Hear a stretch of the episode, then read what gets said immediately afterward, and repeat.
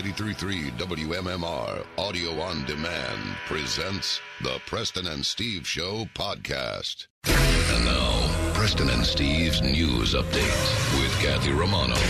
All right, today is Friday, January 14th. Good morning, Kathy. Good morning. In the news this morning, the Supreme Court stopped the Biden administration from enforcing a requirement that employees at large businesses be vaccinated against COVID 19 or undergo weekly testing and wear a mask on the job.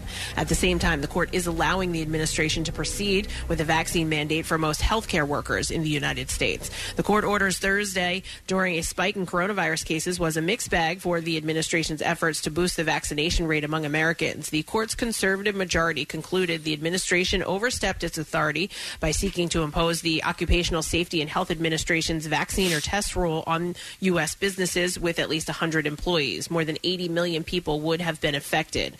When crafting the OSHA rule, the White House officials always anticipated legal challenges, and privately, some harbored doubts that it could withstand them. The administration, nonetheless, still views the rule as a success at already driving millions of people to get vaccinated and for private businesses to implement their own requirements that are unaffected by the legal challenge. The vaccine mandate that the court will allow to be enforced nationwide covers virtually all healthcare workers in the country. It applies to healthcare providers that receive federal Medicare and Medicaid funding, potentially uh, affecting 76,000 healthcare facilities as well as home healthcare providers. The rule has medical and religious exemptions.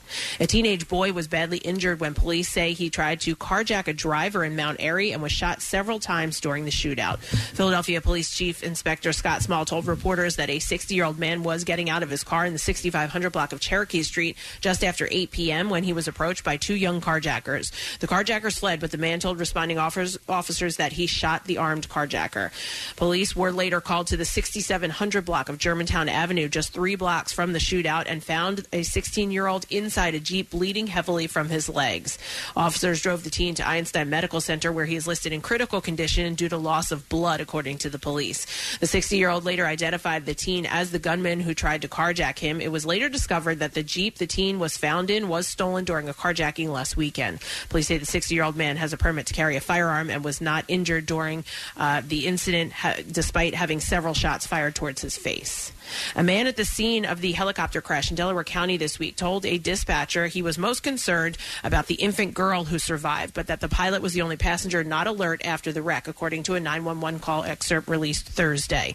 Delaware County Emergency Services Director Tim Boyce said the flight nurse crawled from the wreckage and used a witness's cell phone to speak to emergency dispatchers. And um, I think we have the clip of the 911 call. Ma'am, everybody is conscious. I have one. I have one that is not alert. He's a pilot. Okay. He's a male in his late forties. Okay. Is he He's breathing? otherwise. What? Is he breathing still? He is breathing. He is talking. My main concern right now is the two-month-old child. I need an ambulance here right away. For All right. I understand, sir. They're already being dispatched on the way out. There, Okay, thank you. Hey, I, I have a question. Do we know who that uh, who the caller was? Kathy, did you indicate that? I, I yeah, didn't hear that. so part. they say they said a witness called 911 and then the nurse from the medical helicopter got out and took the phone and, and spoke to the 911 dispatch. So I'm assuming that that was the nurse on the phone. Yeah. okay, because the language being used is I've got a male, he's in his late 40s, Yeah. and, you know, it sounds a little bit on the technical side. I'm like, whoever that is, you're good. You're giving the good Right. information. You Someone know? who's prepared to do this. Yeah. The pilot, identified on Wednesday as 52 year old Daniel Moore, somehow crash landed the helicopter without loss of life next to a church in the residential area of suburban Philadelphia. Moore's injuries were most severe, but the other two adults and the girl were miraculously unhurt. A spokesperson for Children's Hospital of Pennsylvania said no new information about the girl's condition was available. The medical helicopter was owned by Denver based Air Methods, an air medical emergency transport service. The company said the aircraft was a part of LifeNet program based in uh, Hagerstown, Maryland. Moore suffered seven broken ribs, five broken vertebrae, and a cracked sternum, according to his father. I wouldn't expect anything less from him. He's got over 27 years of flying helicopters. He's a commercial airline pilot as well. He worked for the CIA. CIA. He's done a number of things to prepare him for this flight. Moore's father said. So uh, he's exp- he's supposed to, or he was supposed to have surgery yesterday. So um, you know they said he's expected to survive, but he was very uncomfortable yesterday. In sports this morning.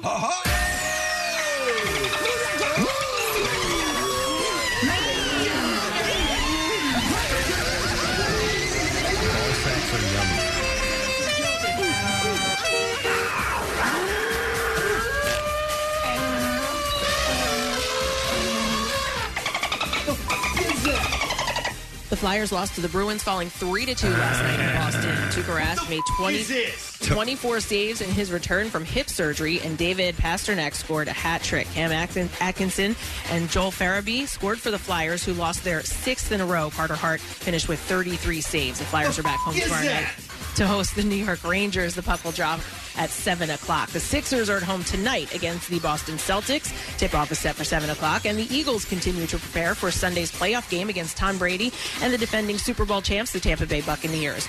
There are two playoff games tomorrow, three on Sunday, and for the first time in league history, there will be a playoff game on Monday night. Kickoff for the Birds is set for 1 o'clock. And that's what I have for you this morning. All right, thank you very much, Kathy, and a good morning it to uh, everyone joining us on a uh, Friday heading into the weekend. We'll give away a Word of the Week prize at the end of the program today, which is that uh, Book of Boba Fett Super Prize Pack. It comes with a TV and a talking mask or a voice changing mask and a talking, I don't know, you It's a talking doll. dog, I don't It's know a, it's a doll. It's, it's a figure. It's a mask. It's everything. If you're a fan of Boba Fett, and I am. You gotta you gotta play for this. Absolutely. So we will uh, give that away at the end of today's program. So if you've been uh, pining for that, get yourself ready, Piney, because we're going to have your chance to win that. Uh, and we have a couple of guests on the program today. Uh, excited about the fact that Jeff Ament of Pearl Jam is going to be joining us. Cool. That's really cool. Yeah. And uh, promoting his, uh, you know, the, the building of these skate parks, uh, which he does out in Montana. And I'm sure he's an advocate for it all over the country. Not that long ago, we were just talking about um, how life changing and uh, reinvigorating uh, skateboarding can be for adults. People, we had, we had people calling in uh, saying that it, it brings them to tears. Yeah, yeah. When they get out and uh, and skate, so that's really cool. So uh, Jeff is deeply involved with that, and obviously some stuff surrounding the band. Eddie Vedder's got a uh, solo album coming out, and all this other stuff. So uh, we'll talk to him about those things as well. And um, we'll just hang out. We'll have a Friday Yeah, together. it'd be awesome. Kind of it. How's it going there in the studio? It's guys? go, it's going great. Yeah, it's, it's wild because you're you're kind of like Big Brother on the big screen we have here, Right? Uh, yeah, yeah, which is uh, which is kind of interesting. But I'm I'm looking at you the way I do. Right, exactly. All the time I do anyway. Yeah, you I'll got be the Big mustache too. Yeah, press the singing his face right up to the to the screen. But all things considered, when we didn't, we weren't planning to do this this week. And by the way, um, everybody okay and in stasis at, at the yeah, house yeah, everybody's good, man. My daughter is, I I guess you could say, asymptomatic because uh, the the only, she had a, a slight fever at the beginning of this, and that's pretty much been it. And so we've been and we've been keeping our distance. Uh, you know, if we do interact with her in the same room, we're wearing masks. We're just being really careful. And Hey, uh, you guys tested all. You were all negative. we tested negative, but Right. but per Doctor Mike, since we're in the same household, Right. We need to be extra cautious, and and I, if I were coming to work, I would wear a mask all the time. Right. Can't do that on the microphone. I sit right next to Casey. You guys are in proximity as well. Uh, so hence, you know, hanging out here. Uh, and on Sunday, I'll, we'll do another test. And if, if we're negative, uh, then I'll be back in on Monday, which is probably going to be the case. We'll see. Rochelle thinks she's probably going to test positive because she was really close to Caroline. But you know what? It's interesting how things work, and it's it's the same way with any uh, kind of. Um, uh, you know, uh, flu that you might Right. have. Same is you thing. can be around some people, Right. and you can get anywhere near them, and they'll get sick. But you can also be around somebody else, and they may not, for whatever reason, become contaminated, if that's the proper word to use, and uh, and be okay. My buddy uh, Steve uh, had coronavirus, and he and his son were in the same car together leading up to that for a couple of hours, and his son didn't get sick. Yeah. Uh, so it's kind of hit or miss, and you take every precaution that you can, you know. Uh, so that's what we're doing, Kathy. And you know what? Um, with me, uh, at least where I think I got it was was from my brother, and um, I mean, I was exposed seven, eight days prior to. Like, I, I went over a week without being sick, and then all of a sudden, I started to get the chills, and I had like Right. a little sore throat, and I was like, "Oh no, here Kathy, it is." can I recommend you do what you used to do as a uh, when you guys were younger? Take away his game controller. That'll You know- fix. That'll teach him a lesson. You know, my mom used to hide my brother's game. Yeah, I know. I know. it was the big controversy in your family. Just so because she didn't want him playing games. like when it was time to because she could never get them off like they would play Right. for hours hours hours and so they would go to school and she'd take the controllers and hide them and they'd come back and be like where are the controllers Good idea. I think it's time No to bring video that back games now after getting you sick.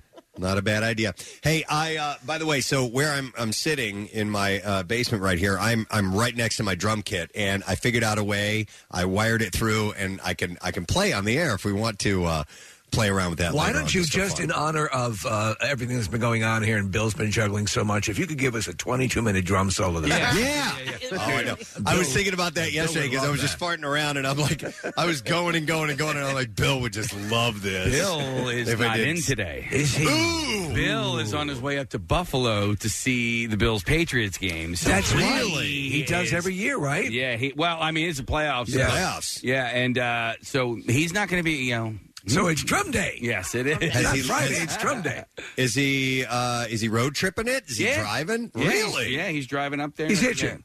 So he must have left. He probably left yesterday. Then. Yeah. No, no, no. It's today. I talked to him yesterday. He All was right. here yesterday, and he said he was going to be on the road today. So He'll be I know you guys. I know you guys have all seen. I saw Bill's uh, bike for the first time. His It's motorcycle. gorgeous, isn't it? Cool, isn't it? What? Oh my! I was like, what? Oh, I Bill know. rides that? He's not Uh-huh. cool enough for that. It's really You know what? cool. Bill's Bill's the real deal on a bike. I mean, he knows his stuff. He knows what he likes, and this new one is really cool looking. It's really. I know. You you would think like you know Pee Wee Herman or something like that. no, no, it's it's like chrome got- and blue. It's got beautiful saddlebags. Yeah, it's really cool. So, all right. Well, anyhow, uh, we are going to be rolling through business as usual. Uh, we have a lot of stuff to do. We actually have a bit of an announcement. I think we should probably get to that around the bizarre file. I think so. Yes. We'll uh, relay the information that we have. So uh, let's take a break. Come back in a second. Got a, a full entertainment report for you, as well as a stupid question stuff to give away. So we'll be back in just a moment. Stay with us. Not only can you hear Preston and Steve, you can see them too. Check out the weekly rush on Xfinity On Demand. New episodes, you guessed it, weekly. Acme Markets is making your grocery shopping and saving easier than ever.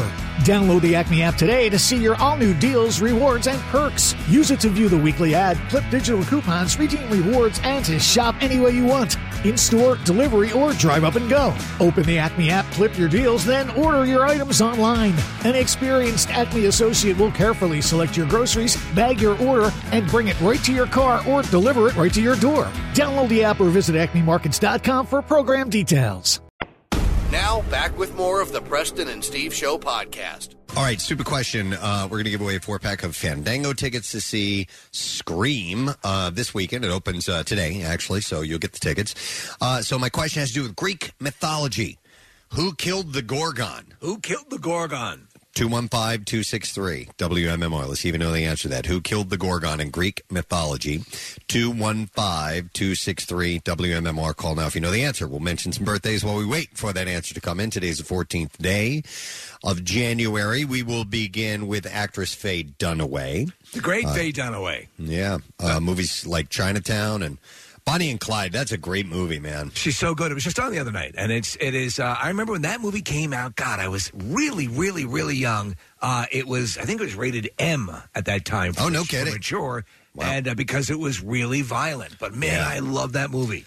Uh, Network. Uh, a lot of great movies in her career. She's and 80 Mommy Dearest. 81 years old today. How can we forget Mommy, Mommy Dearest? Dearest. Yeah. I was actually thinking about that the other day. I had a, I had a hanger and, and the top of it snapped off. It was a plastic Yeah. one. No And wire hangers. I immediately thought of wire hangers for some reason, but yes, she will forever be immortalized as that character. I remember Uh, that was like one of the movies that I watched with my mom. Like that was like one when that was on. We were like, okay, we're gonna sit down. We're gonna we're gonna watch this. Was that so she could point at her and go, "See, you don't have it so bad." Well, you know what, Steve? She used to joke. I mean, I think a, a lot of people did, Yeah. but she'd always be like, "No wire hanger." right, right. That whole sequence is so effing. I mean, I know it's if it really happened the way, and there's some questions as to whether or not what was true and what was not. We don't really know. We'll never know.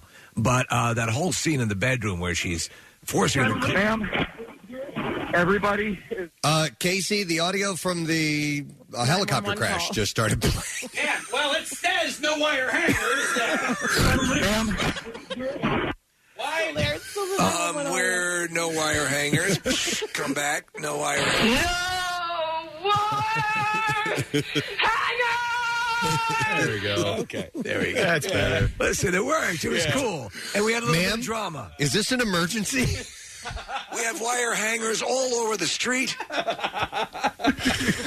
Oh my God. Faye Dunaway is 81 today. Uh, actress Emily Watson Uh, who's been in a load of good movies too, like uh, Gosford Park and Punch Drunk Love. She was in Red Dragon as well. That's right. Oh, the blind chick.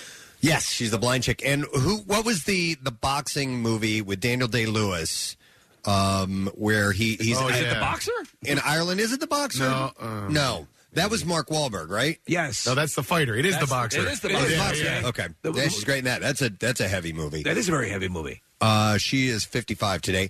Ah, speaking of boxing, it's Carl Weathers' birthday today. One of our all-time favorite guests. Oh. Man, what a great day that was to have him in the studio and be even more cool than you thought he would be. He just he exudes cool. It just Yeah. seeps right out of him. And we were it was and he is so good looking. He Yeah. looks so great. Yeah. For his age, he is 74 years old and just looked phenomenal. We were just in uh, just uh, in amazement with that guy. And you know, Uh, it's so- cool. We kind of mentioned, he- you know, he said, not, I said, you will always be an honorary Philadelphian. And, and he was, he, he loves the whole connection. Yep, 74 years old today. Uh, another great one. It's Dave Grohl's birthday today. God. Yeah. And just released the trailer uh, for Studio 666. Um, the guy, uh, in my humble opinion, I know some people are they're, they're tired of the kind of Foo Fighters overkill in rock Yeah, music. right, some right. people are, but I, I think he's one of the greatest things to happen uh, in rock music. He a he writes great music.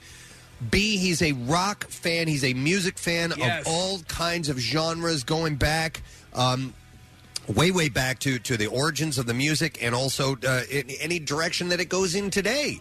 Uh, he's just he's I would- fantastic, super creative with with uh, doing stuff in the, the documentaries. He's written a book now. He's this big barbecue guy as well. Yeah. you know, he's a real renaissance guy. I would hazard to say rock right now would look a lot different were it not for his efforts. He's Yeah. constantly supporting it. And it is hard, really hard to write songs that are that catchy that often. So he's he's a hell of a talent. Look, I wrote one song. I wrote the Pennsylvania song, and, Yeah. and uh, that was a nightmare. It was a, it was a novelty hit. Yeah, yeah, you know, yeah. you you got some listeners and uh, and everything. I ain't no Foo Fighters though. That's No, right. But like So- you're able to live off of it, so yeah, that's true. He's 53 today. Uh, actor Jason Bateman, uh, who's awesome uh, in things like Arrested Development and uh, loads of movies. He just pops up. in Have you ever movies seen The left and right. Gift? I did. Yeah. He, Yeah. he is a, a- like a less than likable guy in that, and he does Yes. that really well too. And He Chris, was. Yeah. uh, I, you, Ozark. I know um, you haven't you haven't watched the entire series, right? No, no. I watched a few episodes. And it was intense. I just didn't feel like going down that dark path with the TV show. I don't really like intense, heavy TV programs. I like the- stuff a little bit on the lighter Small side. Wonder was yeah, great. no, but There the you go. filter that they use for Ozark, it just makes it seem dark Like and dusk cloudy. all the time. And, uh, Yeah. yeah, Yeah, yeah, it's, it's and- both literally and figuratively dark. and It's, it's, it's a dark depressing. show. Yeah, yeah. Yeah, which is wild because I grew up around Lake of the Ozarks. You'd think I would want to be all over that, That's but my I wife thought. watched it and she loved it. You know, Or we've got family that have houses there and stuff. So, but anyhow, Season four Jason is uh, next week, I think. By the way, for uh, Uh, for Ozark. So he turns uh, 53 today. Zakk Wylde, who's been in our studio a couple of times, Ozzy Osbourne, Black Label Society, great Biggest- guitar player. Biggest belt buckle I've ever seen. He's uh, Yeah. he is uh, 55. He's a he's a big guy too. He is. He's just a he's a big imposing dude, but he's he's really funny. Um, Geoff Tate, lead singer of Queensryche, he's been in our studio. Eh. yeah. He disappointed us. yeah. He well, he is uh he's known to be a bit of an attitude. He's Yeah. known to be difficult and he certainly kind of lived up to that reputation. Promised he us in. that he was going to sing and do Silent Lucidity, And didn't. and did not. I asked him on the air, he goes, "No." I was like, "Okay." Yeah. Uh, you were but anyhow. supposed to do it, douchebag. Uh, he is 63 years old. And then the last birthday I saw is Kevin Durand, the actor, uh, who is 48. Now, w- he was in X Men Origins Wolverine. Was he the blob? Yes, he was. He's the really big guy, He's right? really big. Yes. Though he's not that way. He's actually in really great shape. Oh yeah, yeah. Yeah. He's he's large, tall. he's Yeah, like yeah. six five, but uh, he's in real steel. Uh, you know what was on the other day, Steve? Was uh, Dwayne the Rock Johnson's version of Walking Tall? Yes, right. I actually watched like the last hour of it. It's, fun. over the top, but Yeah, it was yeah. it was definitely fun, and he's in that. Uh, so he is uh, forty eight today. All right, we'll see if we can get an answer to the super question this morning in Greek mythology: Who killed the Gorgon? And uh, Casey, who are we going to go to? I think we're going to go to uh, Mike on line two. right, Mike. Good morning, sir. How you doing? Good morning. You All guys right. go remote. Thank you, dude. Thank you. In Greek mythology, who killed the Gorgon? Harry Hamlet. As Perseus. Yeah, Perseus. yes, you got it. Harry Hamlin. Clash of the That's how you Titans. Yep. All right, hang on the line, bud. You won. We're going to set you up. We'll give you a four pack of Fandango tickets to see Scream, starring uh, David Arquette and Neve Campbell, Courteney Cox, and Roger L. Jackson. That's in theaters Friday. What I did know is the Gorgon is Medusa. Yes. And and there Wow. were three uh, uh, characters like that. There was uh, Stheno and Euryale. Uh, who were also, you know, with the snake, snakes in the hair, And all that Tito. stuff. and Tito as well. Everybody leaves Tito out. Poor guy, poor Gorgon. All right, um, I have some entertainment stories. We're going to go to this one. Uh, this is is a nice tribute. Uh, Jeff Ross and John Mayer uh, teamed up to retrieve Bob Saget's Prius from LAX on Wednesday. Uh, the two spoke of their late friend on Instagram Live as they drove back from the airport. Uh, Ross said, I've never known a human being on this earth who could give that much love individually and completely to that many people in a way that made each person feel like he was a main character in their life and they were a main character in his. Um, uh, John Mayer added that it was Ross who ponied up the 250 bucks to get the car out of the lot so that he could keep the receipt in his wallet as a way of keeping Saget close to him. Yeah. Uh, he said, uh, I have my grandfather's union card from construction, and I have the receipt from Bob's car. Uh, his widow, by the way, f- uh, the um, uh, Bob Saget's widow, Kelly, shared the video on her Instagram story and wrote no words for how much this meant to me. These two men have been holding me up and taking care of me, along with many other incredible people who loved my husband more than anything. It was really nice. I watched kinda it sweet. yesterday. I know Nick, you had watched it. I, when it, did you watch it when it was originally? Uh, yeah, streaming? I, I mentioned it yesterday. I watched it live, and uh, it's really touching. I mean, those guys clearly loved him, and they talked a much a lot about how much Bob loved everybody else. It, it was a, a really nice tribute. Yep. All right, and then I have a string of stories of some legal issues for people. Oh boy. Kanye West is a named suspect in a battery report from an alleged physical altercation that occurred in downtown L.A. Thursday morning. Did you Uh, the did sor- you watch this uh, this video? Nope. Yeah. Okay. So, so uh, tell the story, and then I'll t- have my take on it. So the source says uh, the report was taken at 3 a.m. and the incident occurred at Santa Fe and Bay Street. No arrests have been made. The incident occurred outside the Soho warehouse, and West was leaving when a fan allegedly walked up to his car and asked him for an autograph. After words were exchanged, the rapper allegedly jumped out of his car and punched the fan, reportedly knocking him to the ground, and then West left the scene. So what did you see? So th- that's ex- ba- basically you're seeing a guy lying on the sidewalk. There's somebody covering it with their phone. Kanye's walking away, and his handler is trying to calm him down, saying, "Hold my hand, hold my hand. I'm family. I'm here. I'm here for you." But the guy who's recording the whole thing, who's clearly got a phone in his hand, says, "Someone call 911." And help this. It's like douchebag. Stop it. If you were that concerned, you call. You're the one there with the phone. And it's just, just one of these things where, like, it's okay to intercede to try to help people. You don't have to chronicle everything for posterity's sake. This person on the sidewalk may have been injured. I don't know, but they weren't moving. So yes, he could have. I don't. I don't know though, man. I, I go back and forth on that because if if there needs to be, you know, video evidence and other people have a phone around there, He was the it's a only difference one. between just a couple of seconds, you know. Yeah. and, and that can make a difference of somebody getting held responsible or you know being held accountable for what they've done. But I don't know, man. I didn't see it. Uh, meanwhile, in a social media post uh, shared around 1 a.m. on Thursday by Evan Ross, the Hurricane rapper, is seen hanging out with his girlfriend Julia Fox, Madonna, Antonio Brown, Floyd Mayweather, and others in a private room at the hotspot Delilah. Oh, imagine getting to hang out with Madonna. Oh, yeah. A source tells people they all had dinner in a private dining room. They came up separately, but just ended up having dinner together. Kanye and Julia wouldn't leave each other's sides. Uh, in 2014, Kanye was arrested for assaulting a photographer at LAX.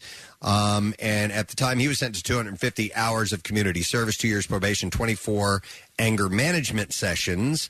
And he was also arrested in 2008 for vandalism and battery over an altercation with photographers at the same airport where he allegedly damaged a camera. And he was released on $20,000 bail in that incident. I thought he was handling. I think he was running those uh, Sunday services, right? Right, And yeah. all that stuff. Isn't that supposed to make you a better person? Uh, Britain's Prince Andrew has been stripped of his military titles and charities. Buckingham Palace announced Yeah, yesterday, yeah. a day after a judge ruled that a sexual abuse civil lawsuit against the Queen's son can proceed. Uh, uh, Andrew will no longer use the title His Royal Highness in any official capacity. A royal source told CNN the uh, that uh, the decision was widely discussed among the royal family, and the palace said in a statement. With the Queen's approval and agreement, the Duke of York military affiliations and royal patronages patronages have been, have been returned to the Queen. Yeah. Prince Andrew will be heretofore known as the Duke of Dickheads. Uh, the Duke of York will continue not to undertake any public duties and is defending this case as a private citizen. yeah, man, Um, this is all- a big embarrassment. Uh, source told CNN all of the Duke's roles have been handed back to the Queen with immediate effect for redistribution. I don't want them. To other members of the royal family. For clarity, they will not return to the Duke of York. All right. On Wednesday, a New York judge ruled against a motion by Andrew's legal team to dismiss a civil lawsuit brought against him by Virginia Giuffre, who alleges that uh, she was trafficked by disgraced financier, of course, Jeffrey Epstein, and forced to perform sex acts with the prince at the age of 17. Uh, and Andrew has vigorously denied those claims. So this is a mess. It's a it's a black. Obviously, this you know he was doing this. I don't think you know anybody in the in the royal family was completely tied into what might have been going on. We and obviously everyone is due their day in court. But I mean, this is this is they've got to cut ties. They've got to put go put them on that island where they send you know brothers of presidents and other people like that. Right, and right. where where uh, Meghan Markle's father is. You know all, those, all those people who end up embarrassing you. Yep.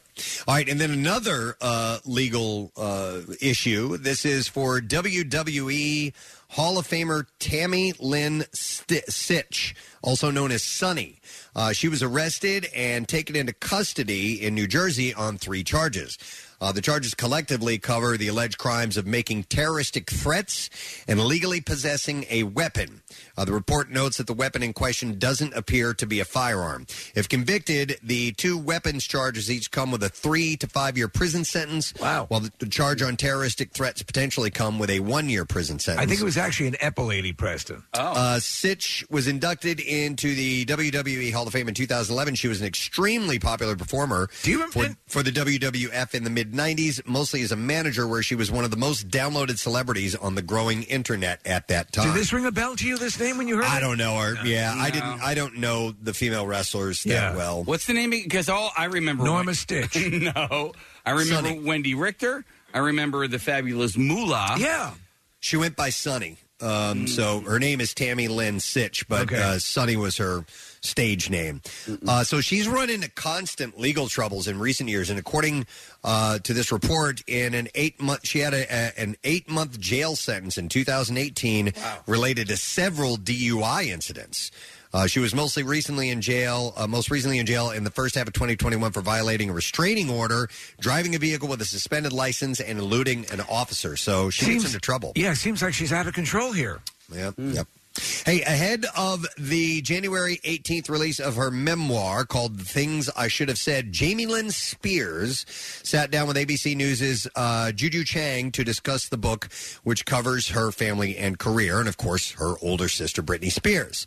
Uh, speaking of their 10 year age difference, Jamie Lynn said of her sister, I felt like she was another mama. They're from the South, you know. So. Yeah. Uh, of the conservatorship that limited her sister's personal freedoms for over 13 years, Jamie Lynn said it wasn't about agreeing with the conservatorship. Everyone has a voice and it should be heard. I was happy uh, that it ended. Um, when it was put into place, I was 17 years old and I was about to have a baby, so I didn't understand what was happening, nor was I focused on that. I was focused on the fact that I was a 17 year old about to have a baby, and I understand just as little about it then as I do now. Uh, the interview preview was light on specifics, but Jamie Lynn did say she attempted to get her sister uh, contacts to end the conservatorship. Uh, she said, I've always been my sister's biggest supporter. So when she needed help, I set up ways to do so. And I went out of my way to make sure that she had the contact she needed to possibly go ahead and end this conservatorship and just end this all for our family. Uh, if it's going to cause this much discord, why continue it? Uh, there have been rumblings of a falling out between the sisters for some time. Fans noticed that Britney had unfollowed Jamie Lynn on Instagram recently, and Britney posted her pointed frustration with Jamie Lynn performing uh, a set of Britney's remix songs at the 2017 Radio Disney Music Awards. Said, "I don't like that my sister's song that my." Sister showed up at an award show and performed my songs to remixes. She wrote, My so called support system hurt me deeply. This conservatorship killed my dreams. So all I have is hope, and hope is the only thing in this world that is very hard to kill, yet people still try. Uh, but uh, Jamie was asked about that. She said she was somewhat confusing that the performance was billed as a surprise for Britney. Uh, she was surprised that it uh, that it upset her sister so much. So Britney hasn't commented on yeah, the book I, or anything. I don't think this is going to get patched up anytime soon. No, I don't think so. Uh, let's see. People is reporting that Brian Austin Green is happy for his ex-wife Megan Fox. This just in. yes. Brian Uh, she- Austin Green is happy for his ex-wife Megan Fox. Uh, so Megan announced her engagement to Machine Gun Kelly on Wednesday, but source tells the outlet as long as they're both on the same page with the kids, he's good and happy for her. Uh, the insider added that they uh, they strictly co-parent. He's got another woman that he's super into, and he's in, entirely moved on. I've got So- my own special lady. Yeah. yeah. So uh, this is pretty funny. Uh, Joe uh, Man Mangian, uh, Manganiello, how do you say his name? Manganiello. Yeah, let's go with that. I. I've, I've never mastered the art of that name. Maganiello. Yeah. So he would not punch Toby Guire in the face if you paid him. And there's a story behind that. The former True Blood actor revealed uh, that crew members offered him $100 if he would hit his co-star in the face while filming Spider-Man. And ultimately, he rejected the offer, knowing that it would be bad for his career.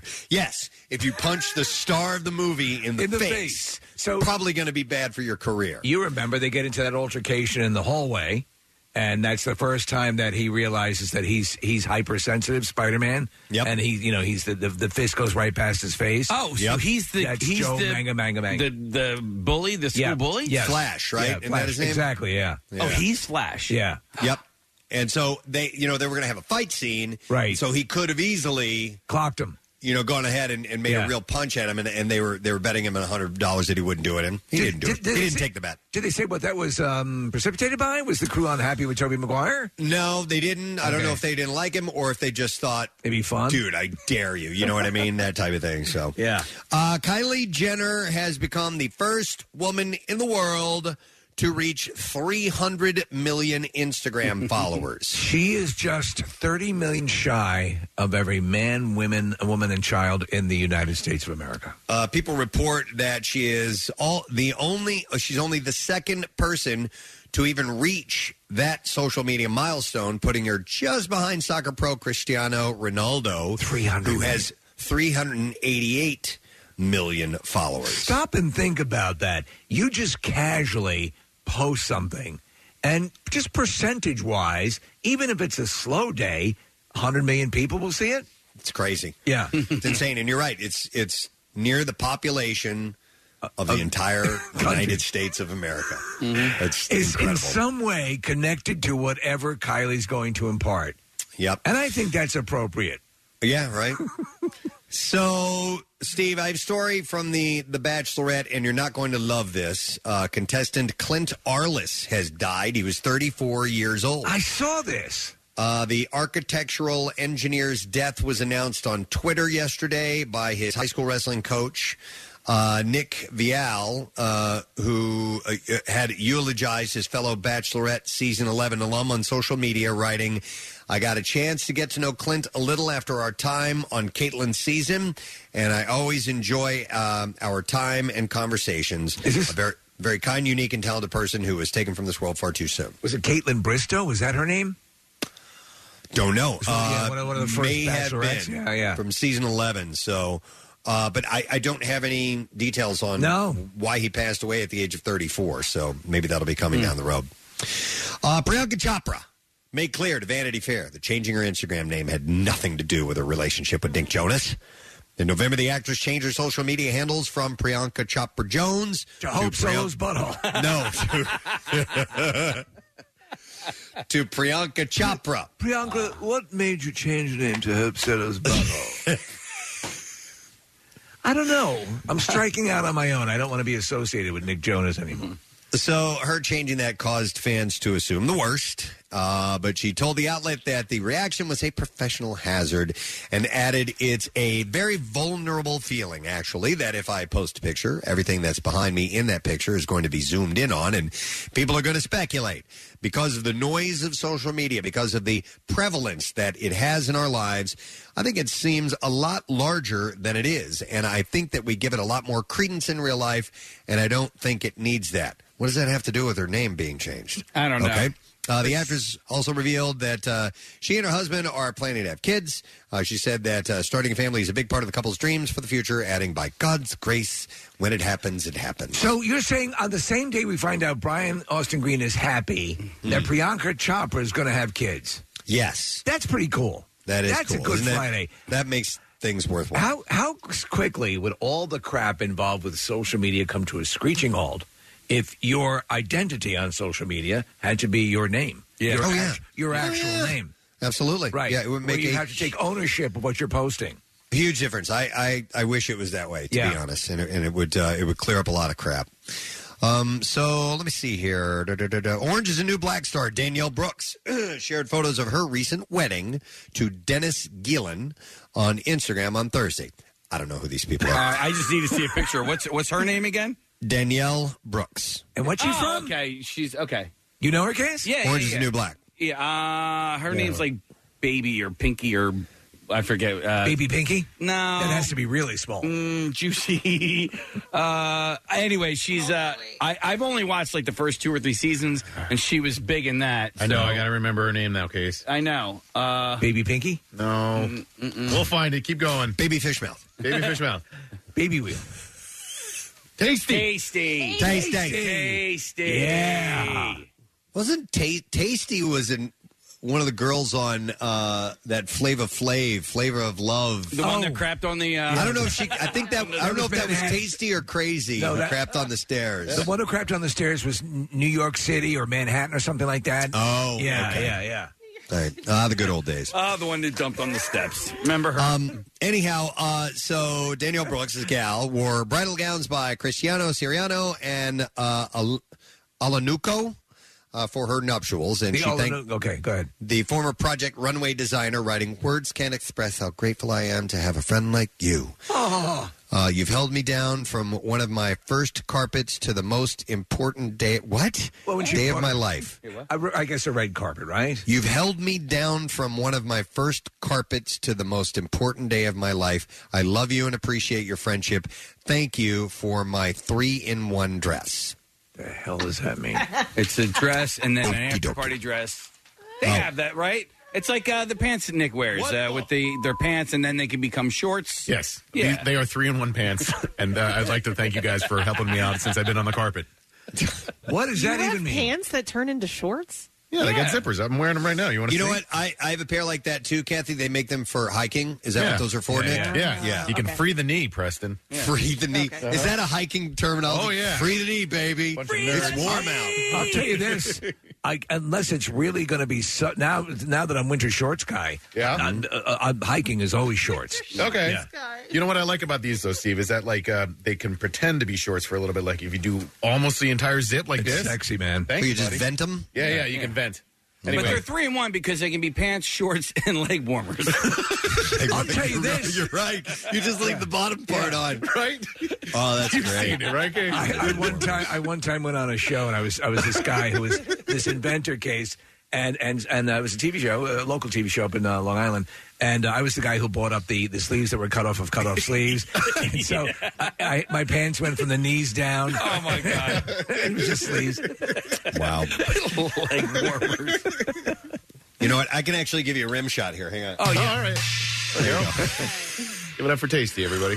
Uh, so Will Arnett announced uh, yesterday that his new comedy series Murderville will premiere February 3rd on Netflix. The six episode series will feature a new murder case and a celebrity guest star each week. Uh, the twist is that the celebrity will have to improvise because they have no idea what is about to happen to them. That sounds pretty cool. Uh, the first season will feature guest stars like uh, Annie Murphy, Conan O'Brien, Ken Jeong, uh, Marshawn Lynch, and Sharon Stone, just to name a few. So Eddie that- Murphy? Uh, no, I didn't say Eddie Murphy. Uh, Annie Murphy. Oh, oh, I'm like, oh, Yeah, okay. So, uh, murder case and celebrity guest uh, each week, and they, they don't know what's going on. They have to improv. So we'll see. Interesting, yeah. Maybe it could work. And then one last thing, and then we'll move on to our regulars on Friday. Quantum Leap is getting a reboot at NBC. Huh.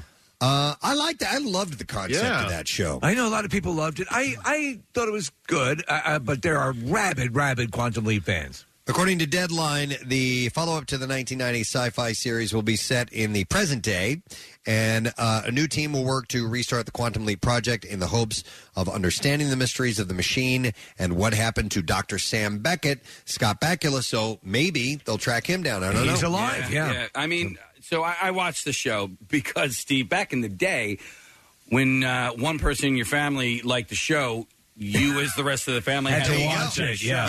Yep, yep. So my sister loved uh, Scott Bakula and Quantum Leap, so we watched that, and then that, that's how I ended up watching like Dallas and.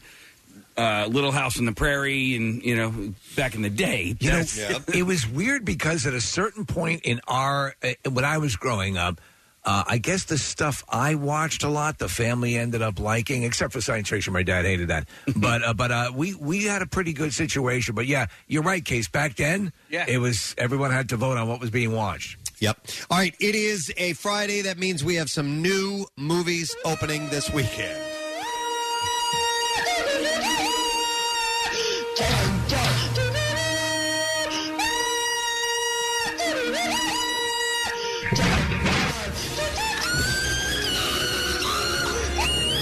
All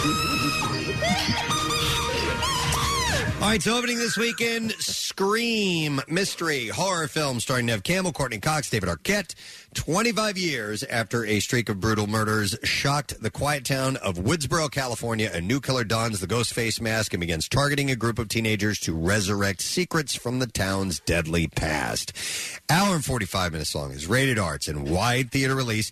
Rotten Tomatoes score gives it a 76%. It's pretty decent. That's Yeah, respectable. honestly, I Yep. thought it was going to get sort of panned, and uh, there's some good critical reaction. Also opening is Hotel Transylvania Transformania, uh, animated comedy starring Andy Samberg, Selena Gomez, Kathryn Hahn. I don't know what number this is in the series. It's at least four, Is it four? right? Four, All right. Okay. Uh, Drac and the Pack are back, like you've never seen them before in Hotel Transylvania Transformania. Uh, they reunite. You reunite with your favorite monsters for all new adventure that presents Drac with his most terrifying task yet when Van Helsing's mysterious invention, the monstrification ray, goes haywire. Drac and his monster pals are all transformed into humans, and Johnny becomes a monster.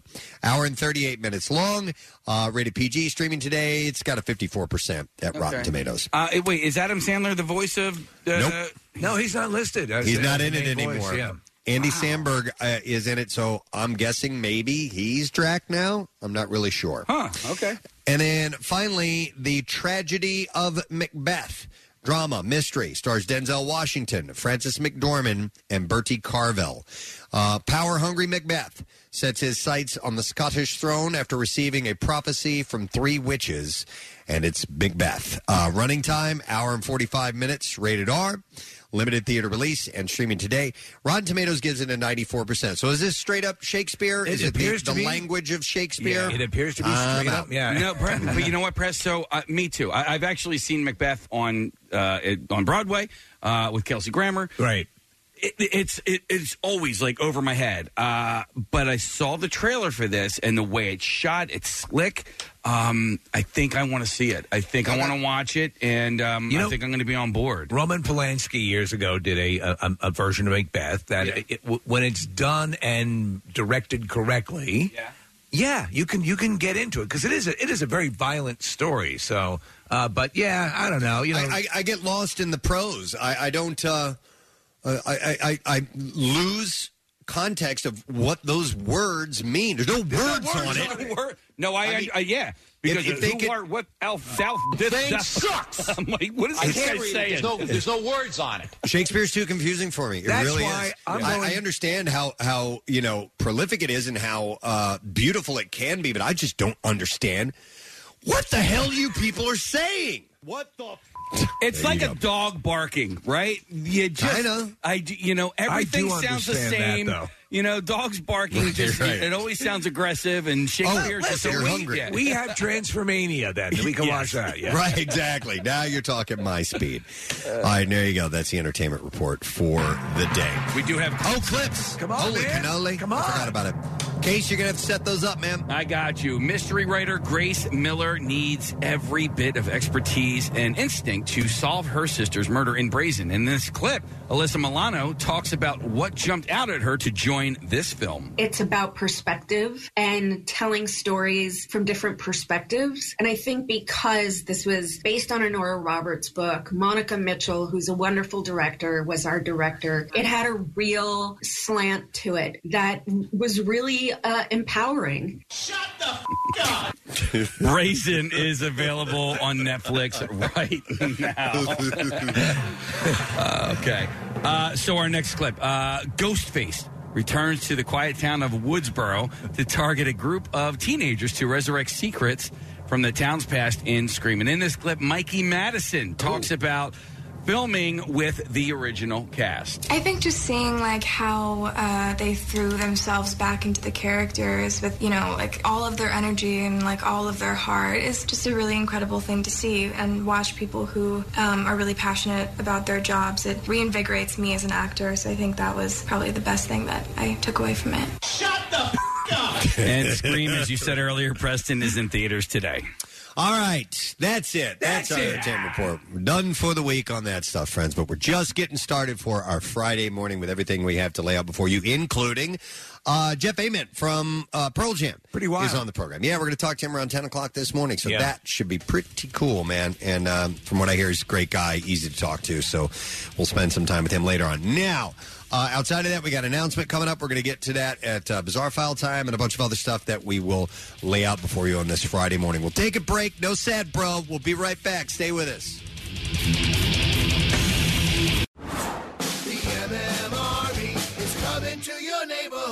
Saturday from noon to 2, the MM Army rocks the newly remodeled Giant on Street Road in Bensalem with free samples, raffles, and a balloon artist and face painter for the kids. Check out the new Starbucks sushi program, hot bar, expanded beer and wine department, and natural and organic selection.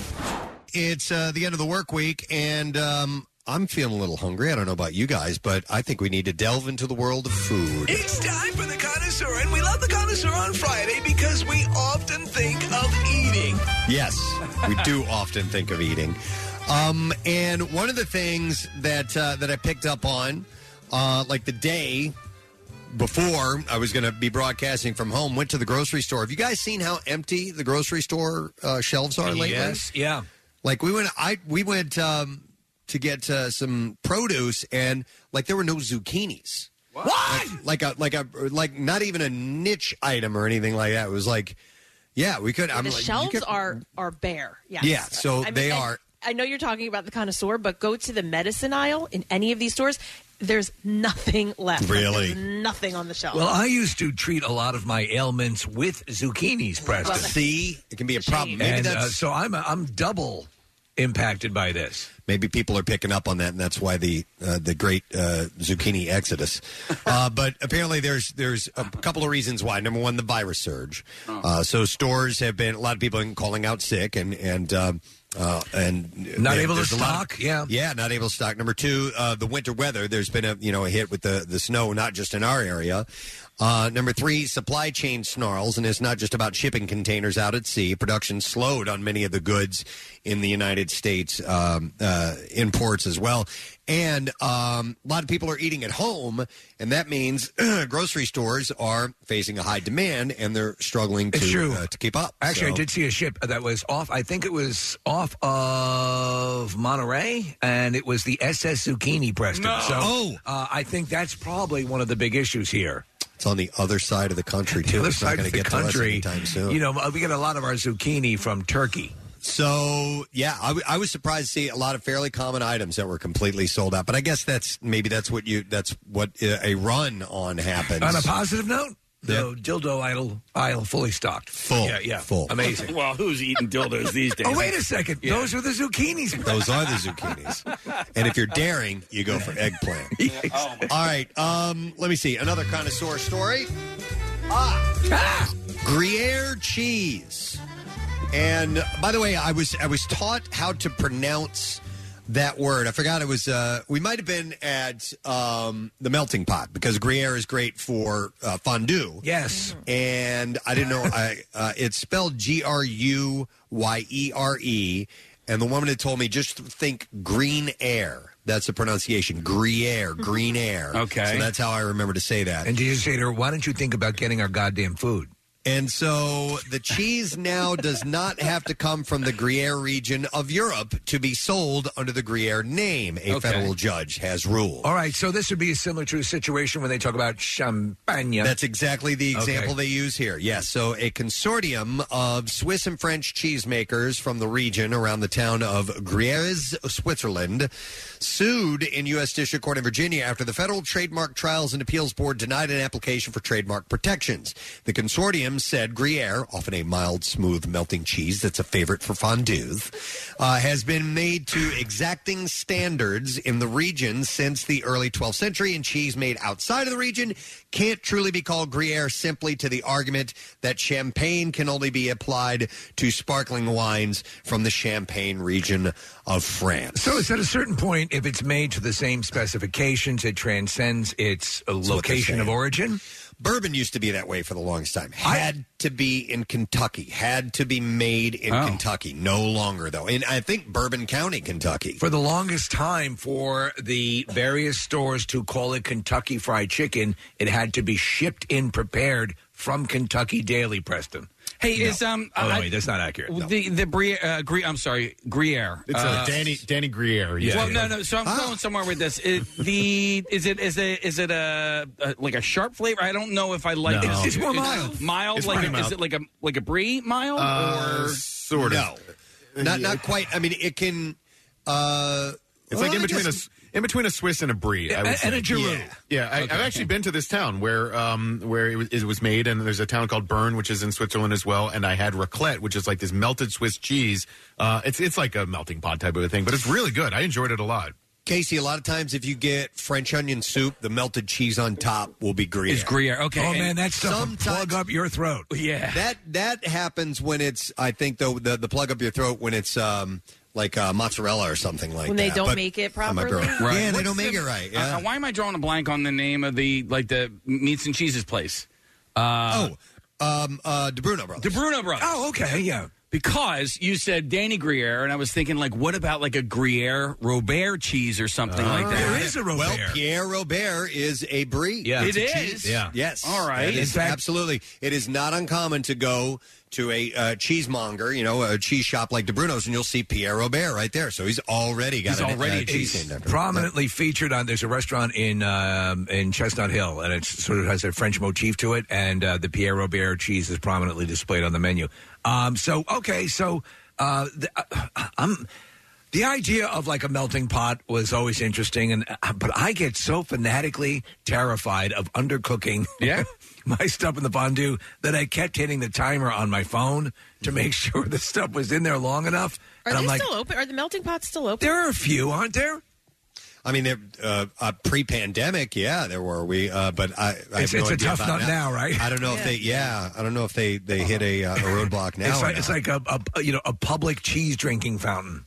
Yeah. So the uh, the U.S. Dairy Export Council and other groups opposed the trademark protection. They said that American consumers understand that Gruyere, uh, the name, to be generic, applying to cheese of a certain style, regardless of their place of origin. And a decision made public last week, uh, the judge T.S. Ellis ruled against the Swiss consortium, finding that American consumers do not associate the Gruyere name with the cheese made specifically from that region, while similar trademark protections have been granted to Roquefort cheese and cognac brandy. Ellis said the same case can't be made for Gruyere. Connoisseur, So- can I bring up a cheese issue here? Yeah. And let me see if you subscribe to this notion. So I was at Acme, Mm-hmm. and the gentleman behind the counter, the, the deli counter, was fantastic. And we had a discussion, and he, both he and I believe that, s- like the cheese, and I was getting Swiss for turkey and Swiss. I find that when it is cut thinner it tastes better. Is that completely psychosomatic, or can there be any viable reason as to why that would be the case? No, I, I, I think it absolutely is because your your palate prefers that texture more than a thick Right. slab of cheese. I mean, like I, I like uh, thicker cheese cuts to be honest, but it's like the same reason why you might get uh, meat cut thin, Right. Um, and or cut. Uh, a certain piece of meat against the grain, it, it falls apart in your mouth in a better way. That's more easy for you to uh, to chew up and digest and stuff like that. So yeah, I think I All think right. it all I'm with you on contributes. that. I think I think You the agree? texture is part of flavor. I think it's not just you know salt, fat, and and uh, and uh, and uh, uh, acid and these other things uh, that, that add to the flavor. I think texture is a big part well, of flavor all right. too. So speaking of which, Kathy, because you had lost your taste for a little while with um with the, Still the- don't have it. Okay, so are you going for more texture-based foods then? Because I was thinking, I mean, man, if like- I lost my taste, I'd be eating nothing but water chestnuts. You know? No, it, it no, because I said the other day, like you're constantly searching for it. Yeah. You know, so um, Do you get know, gl- I- you, do you get glimmers of it? You said Um, prep of pepper. yeah, yeah. Oh, uh, the, but ha- but it's like a lot of pe- like Steve. It has to be like a handful of pepper that I'm like throwing Wow, into my mouth. wow. I you know I had yellow mustard the other day, and I thought maybe it was like coming back because I thought there was like something there, but yeah. you know, not it might so be much. nice for you tonight. Big old bowl of yellow mustard and pepper. and water chestnuts. Who wants some water Yeah. chestnuts, yellow mustard, and pepper? It's the COVID special, COVID platter. Oh yeah, mustard and pepper. That's your new melting pot, mustard and pepper. All right, so Gruyere cheese does not have to come from the Gruyere region of Europe.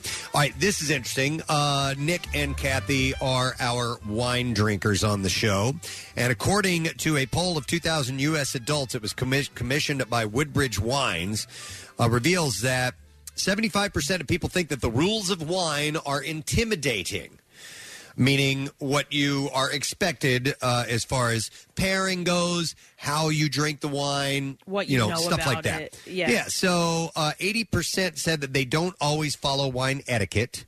67% believe that there are right and wrong ways to drink wine, but only 17% say that they always follow the rules. Let me ask you then: Is it acceptable to drink wine out of an open bottle while you're driving?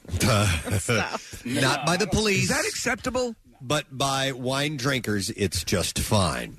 I think so, I do like a, a little bit of of everything. You know what I mean? Like mine, my love of wine is based off of my taste. So like I don't necessarily do. I, I will like I do like the pairing, and you know if it will complement it, that's cool. But like I don't have to have a red wine if I'm eating you know a steak or something like that. So, or- so, and there there are rules on chilling the wine. You know, some that need to be at room temperature, others that need to be uh, chilled to just a little bit or can't be totally cold. You know, I mean, there's there are things that are that are considered the proper way, and I, I don't know what all those are. You know, I, I, mean, saw a, a, um, an, one of these experts, and everyone's an expert, but basically, however you enjoy it, they were Yeah. saying, and maybe they're they're a more liberal approach to wine drinking was that however you enjoy it is the right way to drink wine. Drink what you like. Yeah, You know, Yeah. wha- whatever tastes for you i- i- is good. You don't necessarily have to pair it with the, you know, the traditional dish that goes along with it. And, um, you know, cost is another thing. Uh, Cost can be in- intimidating. You know, you can buy a $100 bottle of wine, no problem. Um, but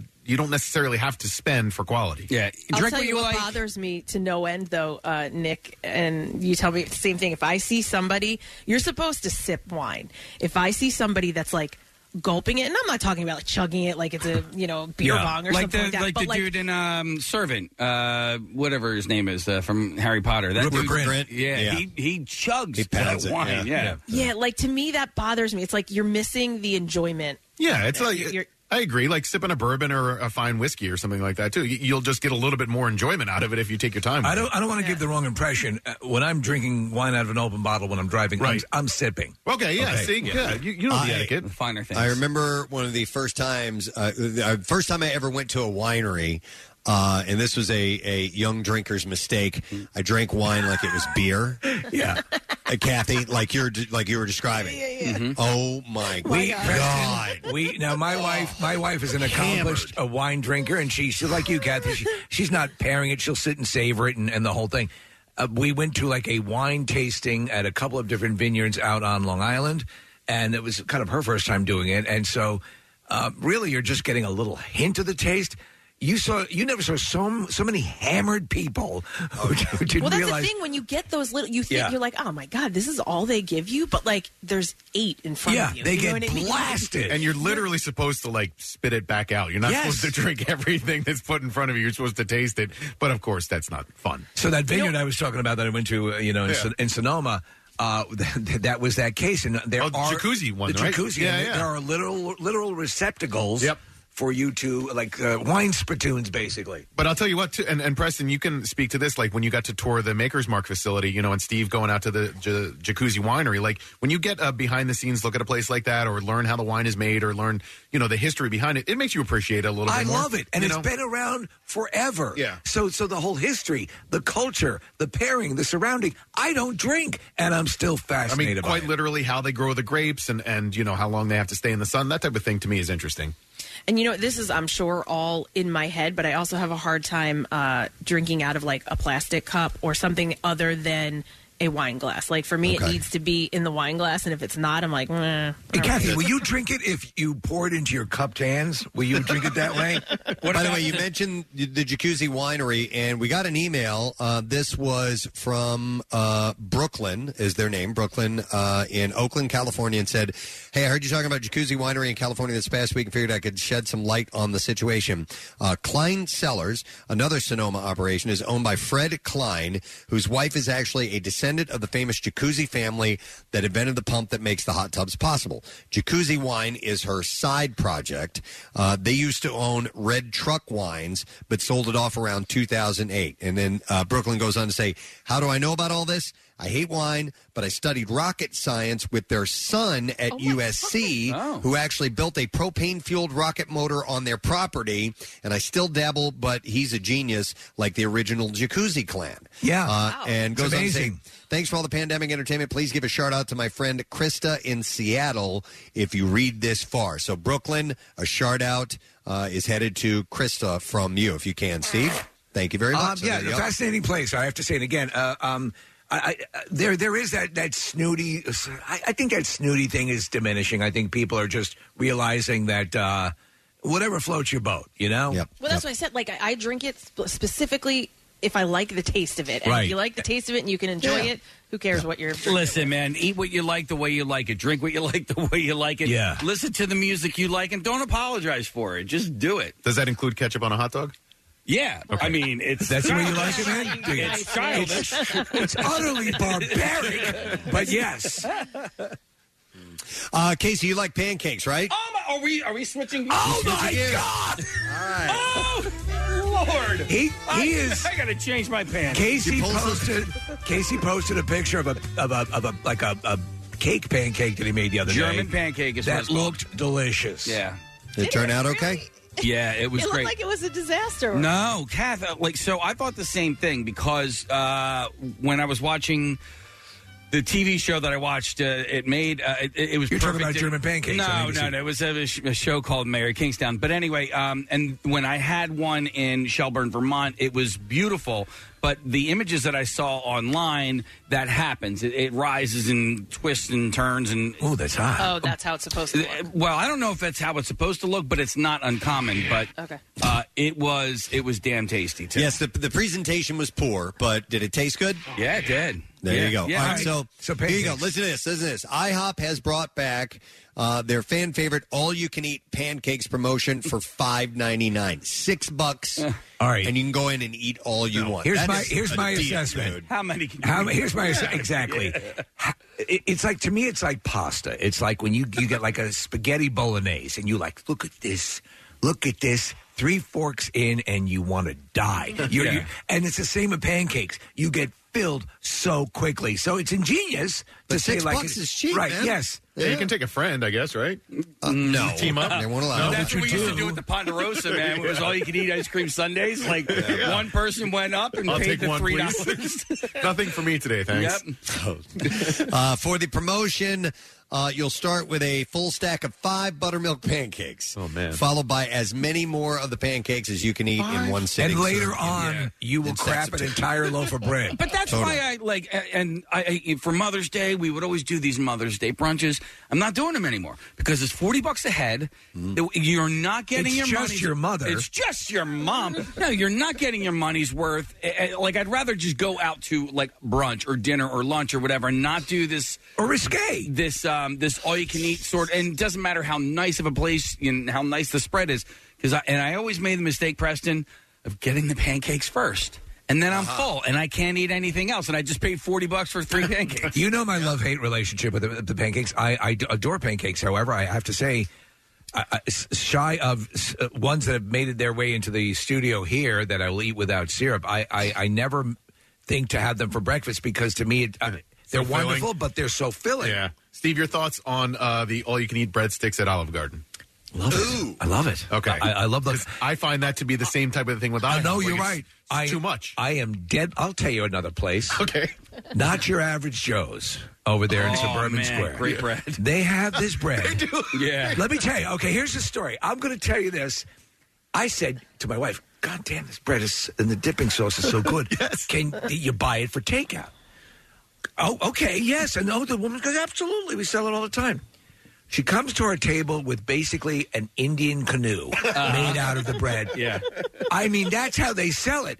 And and uh, I mean, I still have like half a human of frozen bread in my refrigerator at home, but it's so good. And All they do, Preston, you would you would laugh because it's a little bit of uh, cheese with uh, with a red pepper and the dipping sauce and everything, but it's just so good. It's great. I, I, I that's another pitfall of mine. The the bread at various places it'll take you down. Well, also like press, I'm sure you've done this, gone to like an all you can eat like uh, crab claws place, and Just- uh, do, you you, know- do you guys dive in at that? So, well, I, I and I learned my mistake the first time. It was like twenty bucks, right? Twenty bees, but twenty bees, twenty bucks, twenty bees, twenty bees. I don't have bees. I have an earwig and a daddy long legs. I had twenty bees, but five flew away. Um, What do you think? Bees grow on trees? Twenty bucks, all you can eat crab, and and then they give you pasta as well. And I made the mistake of eating a bowl of pasta. And then I was full, and I couldn't eat the crab claws. I that bet your, to- yeah. bet your bees were laughing at you. That's were what they do, man. They- yeah, they, they do that. They do that type of thing on purpose. Absolutely. I mean, it's like uh, when you uh, when you go to a bar and and there's free pretzels and and you know maybe uh, um, uh, chips or whatever it Yeah. may be. That's so you're going to buy more drinks. You Yes, know, you sit no. there and you eat that stuff. It's salty. You want more cocktails, and and uh, it's it, it's perfectly Ah, you're targeted for that. strategic? Yes, it's all They were they, just giving us a little treat. they've researched. Yes, Oh, Preston. Right. uh, Yes. Can we, can we go to Star on, on line one? Because uh, Let us do that. All right, pull her up. Hi, Star. Are you ready, Case? Yeah. Hi, Star. You're on the air. Go ahead. Hi, how are you today, guys? Excellent. Thanks for calling in. Um, yeah, so I worked at IHOP for quite a few years before the pandemic happened, and um, I worked a lot of the uh, all-you-can-eat pancakes. And we had this group of high school wrestlers used to come in every time we have it. It's like twice a year, and literally they were there for four and a half hours the last time. And two of the guys we counted from their first set because we knew how they were. They ate seventy-six pancakes. seventy-six pancakes. So they got their money's worth. How many? Eight? Uh, did you say 76. Wait, no, no, no, no. How many people? How many people? Um, there was maybe like six of them. They they were wrestlers for Garnet Valley, I believe. I but, think. but Star, that's that's still like you know ten plus. Yeah, it's like a dozen each. Yeah. Yeah. That's Like a billion. syrup, butter, everything. And the one boy Dude. said, "Wait, you got to make sure we have time and you have room left. We're going out to dinner with mom and dad after this." And I was like Wow. dumbfounded. Yeah. Wait, and how long did you say they were there? Four hours, Like she four, said. four and a half hours. I, Oh. it's it's Oh. crazy what, what people of that age. Thank you, Star. We appreciate it. I, I forgot where we were, were, and my my son Carter orders large uh, portions, and I forgot. Somebody goes, "You'll never finish that," and he just goes, "Watch me." Yeah. like they see it as a challenge. You know what kids, And they'll down it. Uh, kids, adolescents uh, do is uh, or don't do, I should say, is they don't look at the price on the menu. Uh, and uh, They're not paying Oh, for it. they're not paying for it, Yeah, so they they, don't have care. no idea. So Chuck D'Amico, his son will order like two salmon dinners. You know, they go out and he- like, dude, that's that's seventy dollars. Right, right. How about you oh, get my a case, set? my yeah. brother was always like the surf and turf kid. Like Yeah. he'd, be- he'd be like, Yeah. yeah. oh, I can't wait for that. I did that one time. I was uh, my my family sent me with another family to their country club You to, got this. to get a bite to eat, and I'm like, I'll have the lobster thermidor, please. And they were like, uh, reel that back for a second, kid. I was like, what? It looks good. Yeah. Anyway, um, I have another story I want to get to connoisseur wise, and we'll go uh, we'll go into snacks here for this one. Uh, Lay's potato chips has a new product called Lay's Golden Grounds. This is kind of stupid. I Oh, think. those golden grounds. Well, listen to this. It's a first of a kind lineup of NFL inspired chips made with potatoes grown in soil from select fields of NFL teams. Well, okay, I'm, You're right. They're not doing anything. No, they're not, and they're not doing that either. Uh, Lay's actually pulled soil directly from NFL stadiums and fields across the U.S. and mixed the soil into separate parts of their potato fields No, they to didn't. make the chips infused with the grounds they use of the the, same- glory of America's favorite NFL team. The same production facilities and fields they use right now. I this is as as ill conceived as when Pringles did their line of Pringles chips based on the silhouettes of silent screen stars. That- no, they had to. Like, that's false. This is Lon That's- Chaney. They, they even got a spoonful. Yeah. of dirt Exactly, from a Kathy. field. If that's yes. Oh, it was if like it's when- legit. when Kiss put their blood into the ink for the comic book, Preston. Yeah, they did Remember like that? a couple Yeah, of drops. Yeah. yeah. Uh, for thousands of comic books, Right. You know, they just did that in one batch of ink. So, same type of thing. But listen, if you're a super fan, you want to keep the bag. It'll probably have the logo on it. There you go. You can do that. All right, another uh, story. Let's see here. Ah, okay. I wanted to mention this one. Um, expiration dates on milk cartons.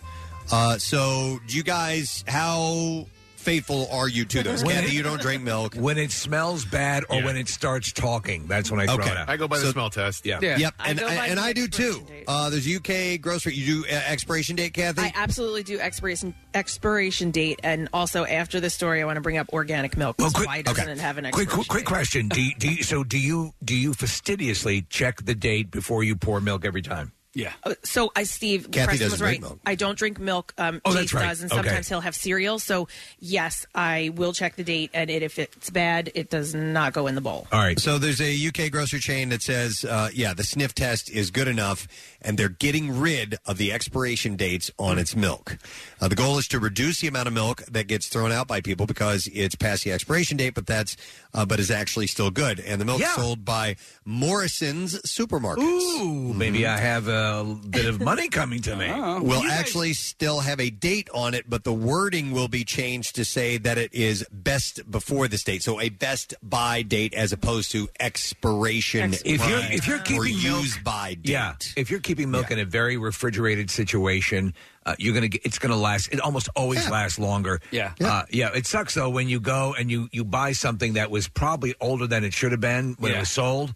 And you get that pulpy sort of Yeah. Ah, it's horrible. Well, Do you all like right. Pulpy I'll- milk. yeah, where it starts to almost like curdle, you know. Yeah. Well, that's cur- yeah, that's Yeah. nasty. That's Yeah. bad. I'll dig through the uh, like I'll look at in the back like where they put the ones that have a later date like, Yeah. for bread or for milk or uh, I'll grab those. Well, so yeah, that's what I was gonna say. Like uh, where where I get my milk, you know, there's usually like two rows of the milk that I like, and one has like a you know a later date than the other one, and I I'm like, whoever grabs, you know, if it's one says January 17th and the other one says January 29th, like.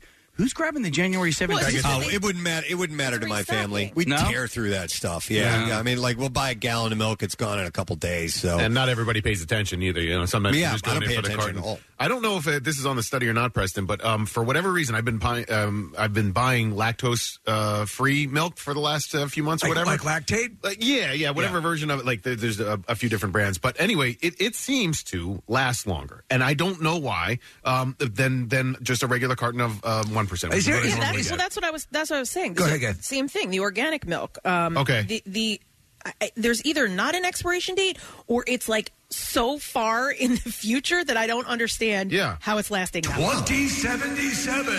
yes, Steve, kind of. But Steve, I'll do the. Your milk has just expired. We only eat pills for dinner, and everyone has a personal monorail. well, that's cool. no, the smell test, for whatever reason, it just seems to last longer. And I don't know if that's anecdotal or what, but uh, the, for whatever reason, it seems like it works for me. May I ask you a question on that? Does the lactate or whatever you're you're for uh, lactose intolerant, right? A discernible taste? Uh, no difference? No, no discernible taste difference, but it definitely helps with uh, for me digestion. Like That's I, what- I, yeah. I get less gassy and uh, fewer toots. Fewer toots. My mom. That's not fun. Yeah, my mom drinks lactate. Well, that's why he wears the breakaway pants. That's right. And, so uh, he can he can drop mid trow and let that fart out. Thank you. Uh, every now and then, uh, we'll run out of milk, and I got to borrow my mom's lactate. So I have Okay. a neighbor. I have a neighbor downstairs. I borrow milk and sugar and stuff from. Do you like it, all though? the time? Yeah, yeah. Okay, it's yeah. it's fine, but like.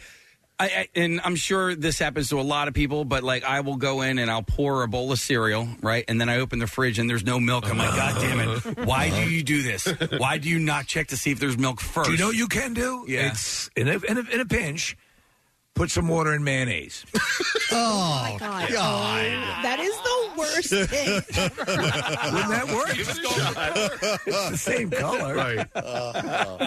you know what you could do though. Honestly, you could probably if you had like uh, cream or half and half or something like that. Oh, my You could mix water in that and uh, and Dilute dilute, it it, up, a little bit maybe. and have it, essentially that's what they do with milk. Whole milk and two percent milk is just watered down. You know. I'll so. tell you what. What? what though, it's funny because uh, you know I'm I'm, I'm fat free milk is all, I- all I drink. It used to be regular full blown you know full milk Whole milk, years yeah. of whole milk years ago. But now I drink it. When I drink regular whole milk, it's as if I'm drinking half and half. Yeah, it just yeah, tastes yeah, that yeah. way. Yeah. Mhm. Uh, Yeah, it's Preston, yummy. I made a milkshake for my son last night before I went to bed, and I had to make it for him because he didn't know how to make a milkshake, and I was like, You Are failed you- as a father. "No, Uh, dude." He is a smart kid. He just manipulated. It's just milk and ice cream. That's it. In a blender. Like, uh-huh. that is it. It's boys. Casey. It- I know, my God. He just wanted you to make it. Yes. Okay. And he wins every time. Well, every don't let him single do it. time. Don't let him do it. You know what? Wait, Case. You know what Jace does? He makes me feel like I'm so special. He's like, "Can you make me that special ice cream that you do? with, like, the you- only you can sprinkles make it and the-" that way. Yeah, and I'm like, "Yes, of course I can. Uh-huh. Sure." Can you make me that special bowl of ice cream where you take the bowl out of its the ice cream out of its original container and put it in a bowl? the way you do it with a spoon. with that special spoon that you use. Well, it's perfectly fine to just do the, the, the sniff test on milk. And looking at the clock, we got to wrap it up here, gang. That's all I have time. for. I have some other great stories Well, from the just, connoisseur. just a but quick we'll observation. Save it for another time. Yeah. Ke- Kelly just disconnected, but she said she drinks the lactate, uh, the the uh, lactose intolerant milk, makes her fart her brains out. Oh, no kidding. I'm paraphrasing. Interesting. Oh, yeah. All right, that's it. Uh, that's all the time we have for in this particular segment. We're going to take a break. We'll be back in a second. Bizarre Files coming up, and uh, we also have a an announcement of Yes. sorts that we're going to pass along to you. So that's coming up next. Stay with us.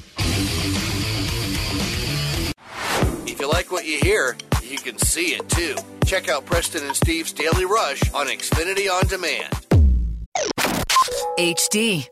It ain't just for your TV anymore.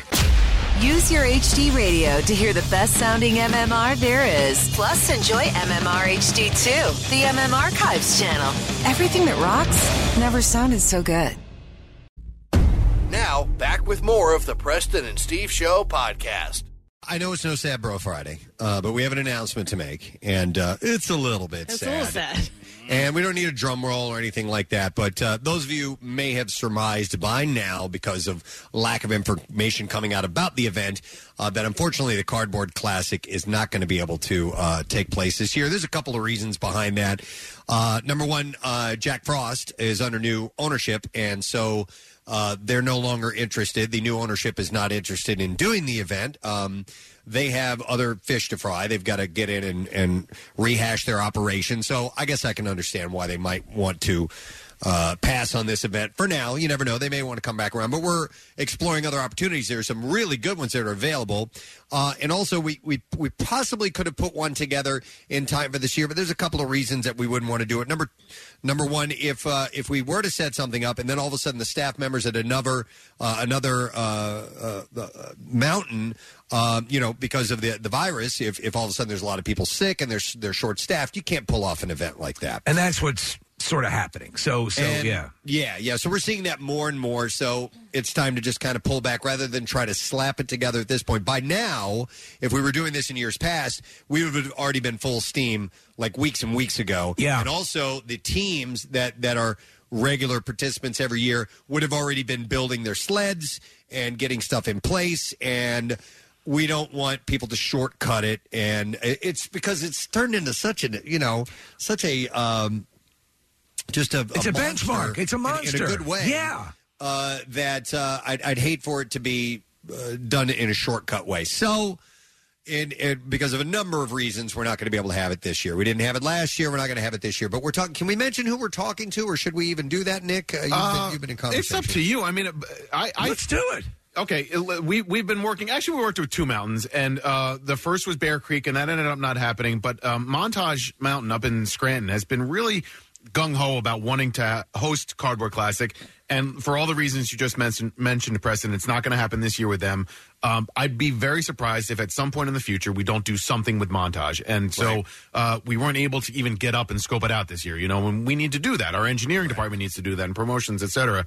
Um, so we're hoping, and it's it's pretty possible that there might be some kind of event at Montage this year, maybe with Pierre, something along the lines there. You know, So think of like a, like, a, like a day off, Yeah. so that we can get up. And this could be. Listen, again, we're open for anything. But the truth of the matter is, this there is a big. This is a big undertaking, and you have to have everything uh, in- in place. Right. And so the, the feedback from from everybody we've talked to has been great. Montage in particular has been very responsive, and so that presents new opportunities. Exactly. So if we could get up and get do a, a day off, I think I, I definitely would make it up for that anyway, just because I'd, I would be curious to see it, and then lock it in for next year. And by the way, Nick, you, you had said Montage is only like 20 minutes further than Jack Frost. Yeah. It's not like it's a crazy, you know, distance past that. Yeah, if you're heading up the Northeast Extension, it's just a couple more exits up, and uh, it is it's a great place anyway. So uh, we're really hoping to be able to do something this year, and um, also hoping to be able to announce a date for 2023's Cardboard Classic because it will come back. No, and really, by hook or crook, obviously it's an outdoor event, and so so there, there's all sorts of things. If it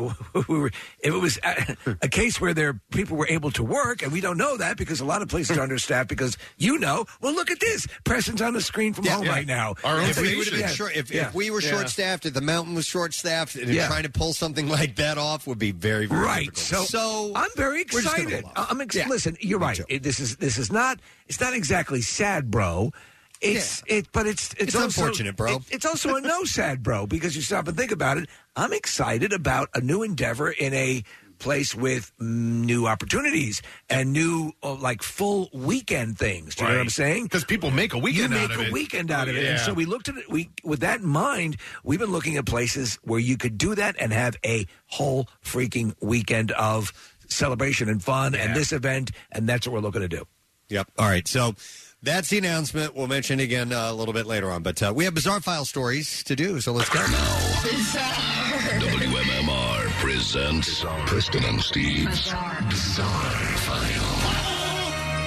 This morning brought to you by Horizon. Their New Year plumbing savings. You can get up to 50 100 even $200 off select plumbing repairs and services with Horizon same day plumbing service, or it is free. Visit horizonservices.com. Uh, we'll start with this story. An Israeli executive caused over or close to $200,000 worth of damage to a hotel room in a 90 minute siege at one of London's top hotels during an acute manic episode.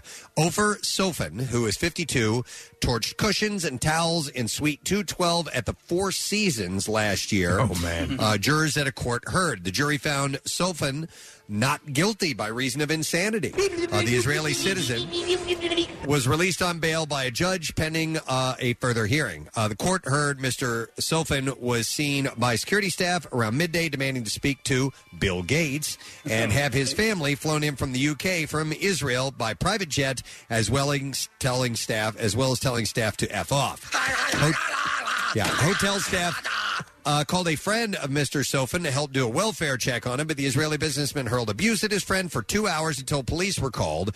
Police arrived and tried to enter the hotel room as he shouted abuse and demanded to see his lawyer. He then let the officers into the suite, but he barricaded himself in a room while setting fires and throwing various objects at police, including glass bottles and a burning book. Uh, the executive was only wearing a pair of black pants and had covered the other parts of his body in shaving cream while he was doing this. You know, I listen. It's a tragic episode, but uh, he kind of would look like a raging Mr. Bubble, right? he was eventually arrested. He had destroyed three antique Chinese chests, two televisions, a music system, a wooden furniture set, and multiple glass tabletops. But they found him not guilty by reason of Of insanity. insanity. They said that he had a manic episode, and the total bill was near two hundred thousand dollars. So, Preston, you had that same episode at a Best Western. You're looking at about a grand. yeah, yeah, exactly. Yep, different at the Four Seasons. Yeah. Exactly. Uh, here's uh, another story out of England, England. A consultant surgeon who burned his initials onto the livers of two unconscious patients has been struck off of the medical register. Is there something wrong with signing your work if you're a surgeon? Uh, Simon Bramhall admitted two charges of assault at Birmingham Crown Court after using an argon beam machine to brand the organs while working as a liver transplant surgeon at the city's Queen Elizabeth Hospital. Which Ghostbuster was argon?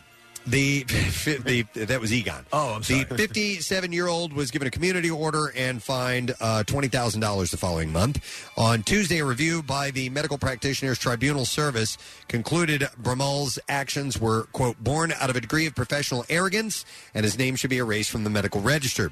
The tribunal found that the physical assault of two vulnerable patients while unconscious in, in a clinical setting, one of whom experienced significant and enduring emotional harm, seriously undermines patients and the public's trust and confidence in the medical profession and inve- inevitably brings the profession as a whole into dispute. So, would it be illegal for a doctor to do a, like an X-wing fighter with your junk while you were under? Not as bad as burning your initials on a liver. So the defendant told police that he had branded the organs to relieve operating theater tensions following difficult and long transplant operations Oh, there in you go. 2013. Yeah. Uh, so his name has been erased from the medical register, by the way. A wince inducing video shows a Texas man having a giant insect pulled out of his ear. After the large critter flew into it while he was working in his garage. Uh, the patient, identified only as Ronald, was featured on a show called This Came Out of Me on Discovery Channel. It's a series of profiles on unusual and extreme medical emergencies treated by ER doctors in Texas. Is in the, I'm So- sorry. What what was what kind of bug was it? Do they know? Uh, they think it was a moth. Okay. So in the episode, Ronald is heard telling nurse Paige Grissom how he had been fixing up his dune buggy outside the garage when he heard, quote, a daggum bug flew in my ear. Dadgum. Uh, when trying to asked, work on my delivery vehicle here. Uh, when asked whether he believed the bug was still alive, he responds that he believed it is, saying that it's really irritating. It Oh, feels my like it's God. gonna, it's got wings and it's down in my eardrum. He said, drives me crazy. Uh, I couldn't stand up because it was just so uncomfortable. Makes me just unstable. Preston, can you recreate for us the drum solo the moth was playing on his eardrum? uh, I, only with one hand. Okay, reaching yeah. far away, but yeah. there you go. So, uh, Dr. Greg Starr assessed Ronald and discovered the bug had lodged itself inside his left external auditory canal. Uh, Starr injects several doses of uh, lidocaine in to try and kill or stun the insect. Uh, Ronald is writhing around in pain on the hospital bed as the drug is administered. After the dose, after a third dose, uh, Ronald jerks his legs in the air in discomfort and shakes his head as the winged critter is prized from his ear canal. Incredibly, it was still alive. Uh, Starr is heard exclaiming as he holds the bug up to the camera, looks like a moth. Uh, footage of the clip has since That's gone because viral it's on Facebook, drawing reactions of shock, disgust, and horror in equal measure. Wow. That that that's a nightmare scenario, like the you know the Yes. earwigs and uh, spiders, anything like that, that it gains entry to your body. Oh, yeah. Yep. And yet we pay for prostitutes. Uh, man claims, being a prostitute, said his penis has shrunk by almost one and a half inches due to COVID, and doctors say that it can't be fixed. Oh my God! Then I must have COVID. The anonymous man said that the lasting effect of the virus has damaged his self confidence. Before, the 30 something man said his penis was above average size. Uh, and urologists say that COVID D is a real phenomenon. Really? Uh, whereby the penis can reduce in size due to the damage in blood vessels. Did I hear Uh, Kathy chime in on that I said, really? Like, re- this is like scientific, like, science shows this? Yeah. Is it possible with the combination of symptoms, Kathy? Do you think you can smell a penis? I was going to say, maybe I have one. I didn't go with They- She's grown a penis. so, a study of 3,400 people led by University College London found that small penis. 200 reported long COVID symptoms. A smaller penis was one of the rarer ones. Uh, calling into the podcast, How Do I Do It? How to Do It? The man said, I'm a heterosexual man in my 30s. Uh, in July of last year, I uh, contracted COVID and was very sick. When I got out of the hospital, I had some erectile dysfunction issues. Those gradually got better with some medical attention, but I seem to be left with a lasting problem. My penis has shrunk. Uh, before I got sick, I was above average, not huge, but definitely bigger than normal. And now I've lost about an inch and a half and have become decidedly less than average. So years ago, I had scurvy and I gained six inches. Uh, he said it's apparently due to vascular damage, and my doctors seem to think it's likely permanent. Uh, it shouldn't really matter, uh, but it's had a profound impact on my self confidence in my abilities in bed. Uh, a urologist, Ashley Winter, explained that penile shrinkage after COVID is a domino effect of erectile dysfunction. She said, uh, It is true that having erectile dysfunction leads to shortening. You can have this period of time where the penis is not stretching itself out, uh, where it's not, uh, you know, getting full of blood, and that can lead to scarring of the penis and shortening of the penis. Is that a band name, COVID D? Uh, and that's probably what your uh, the caller is referring to now. So it's legitimate and can happen. It's rare, but it can happen. All right. Case, So do I have actually time saying for it's- one more, or is that it? No, it? it's over. Okay. Kathy has an observation. No, I was just so it's saying that it needs to fill with blood on a regular basis in order for this not to happen. Are you saying you're just the person for that job? and I'm just Well, the woman. for the If you job. did not know this, Kathy, but a man, while sleeping, uh, several times Right, will right. become yeah engorged. I know that guy. It's I- happens. Yeah. I know him. So, uh, but I guess not. Uh, Press, I was watching uh, Road Trip is now on uh, on Netflix, and, and so I was watching it the other day, and I, I don't know how many times I've seen the movie, but I noticed for the first time there's a scene in the movie where these guys are they're staying in a, in a motel, and DJ Qualls and another character are sleeping in the same bed. And DJ Qualls has a boner as there's, and I had never ever noticed it before. That's funny. Yeah, Yeah. But yeah, Kat, that's that's what happens to us while we sleep. All right, so with that, we need to take a break. Uh, Jeff Ament from Pearl Jam will be joining us later on this morning, so excited to talk to him. We have some other things coming up too. We'll take a break, and we will be right back. Make sure you hang in there.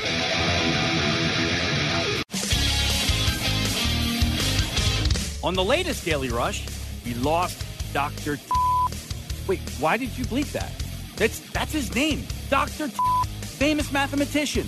Dr. Jacques He passed away. We'll watch the story of Dr. right now on PrestonandSteve.com. Uh, another day of broadcasting from home, which is kind of a fun little experience. Of those who've who've done the at home working thing before, this is my first run at it, and uh, there's there's pros and cons, and and uh, it's been kind of fun, I have to say. Although, although it's funny because yesterday I got a um, really cool gift from my mom. It was a uh, Christmas gift um, that arrived late, and uh, it's a it's a jacket. It's like a Letterman's jacket. Oh, but on the back of it is it's black and white. It's uh, with with- it's leather and and cloth. You know how the sleeves would Yeah, be leather. yeah. and, Yeah. and but on the back of it, it's um, uh, embroidered really big. It says the Beatles in that classic Beatles Ah. uh, logo font. And I told Rochelle, I'm like, this is great, man. I'm going to wear this to work tomorrow. She's like, no, you're not. You're not going anywhere. Oh man! Hey, well, well, Monday. We're shooting for Monday, and it's looking good, right? being from home is nice too because I'm sitting in uh, my little uh, my little music cave down here, and uh, I figured out a way to wire in my drum kit into the uh, the audio chain Uh, so, So you we guys thought- want to hear? yeah, we want to hear thought- the, the the drum kit a little bit? Yeah, we thought this you would were be a asking nice- about that yesterday. A nice little deal. You you do it. You gave us a little rim shot uh, earlier. So, and you've I'm got gonna- an electric kit. Unless, lest people think Preston is an insensitive bastard who's going to wake up his family right now.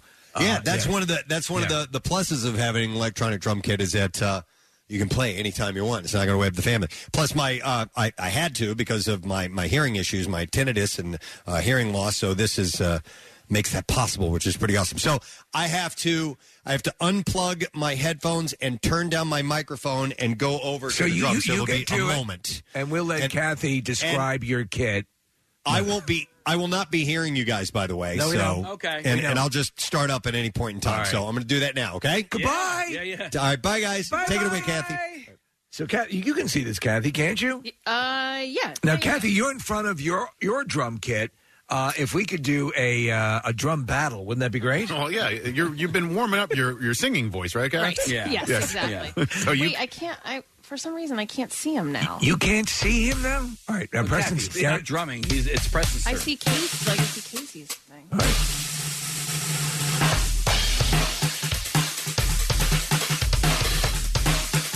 That's pretty cool.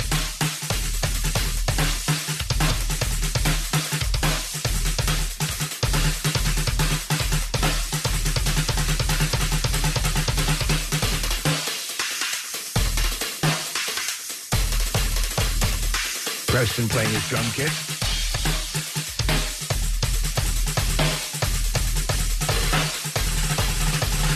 I knew he would start with his favorite Amy Grant song. It is, yeah.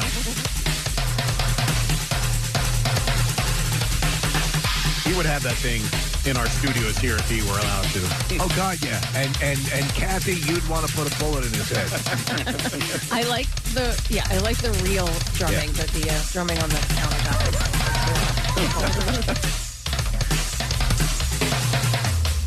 That's very cool.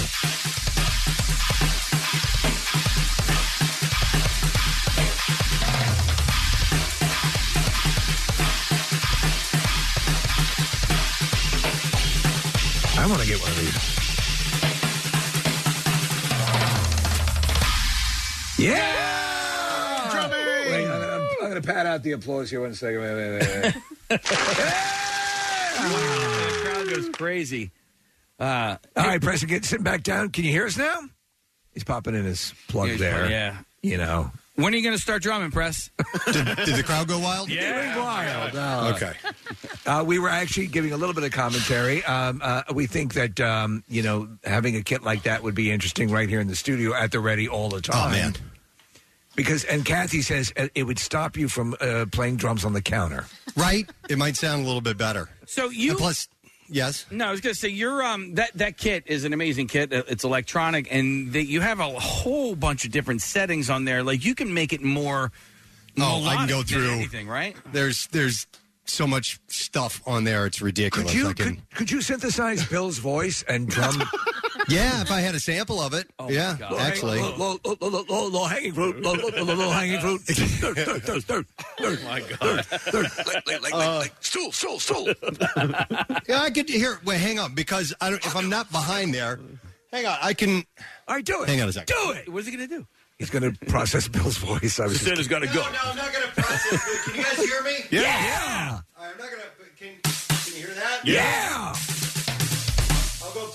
through of different, All right. like, like. All right, here's one that adds a few, like. That sounds more acoustic. Yes. Almost like an echo effect. Hey, Kathy, sing jamming. yeah.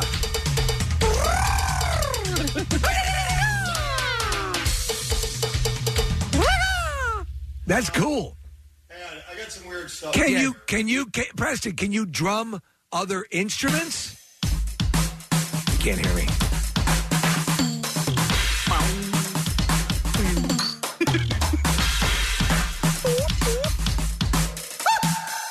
Yeah, I can play all kinds of instruments. I can hear you, by the way. Do Okay. something spacey. Yeah, do, do something. Can you, could, in other words, could you drum a piano? Oh.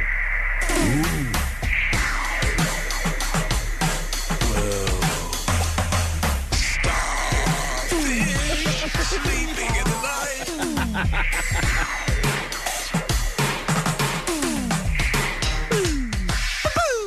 That's sort of an 80s sound.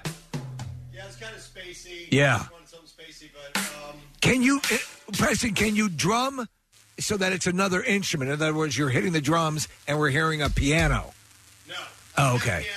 Let me build that for you. Hey, can we do it? Can we try and name that tune? Can you give us uh, 10 seconds of a. Ooh. yeah. Yeah, give us a drum solo and we'll try to guess. No, not a solo, but hang on. Uh, All right. All right. Yeah, it's probably going to be hard. Original drum kit, All right.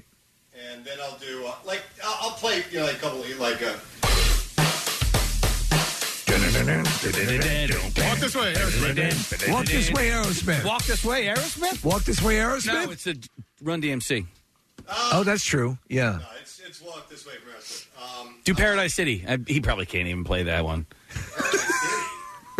Paradise City by Guns N' Roses. This is uh I mean that's that's the middle part of that. no the Paradise City is boom chish boom chish. Yeah.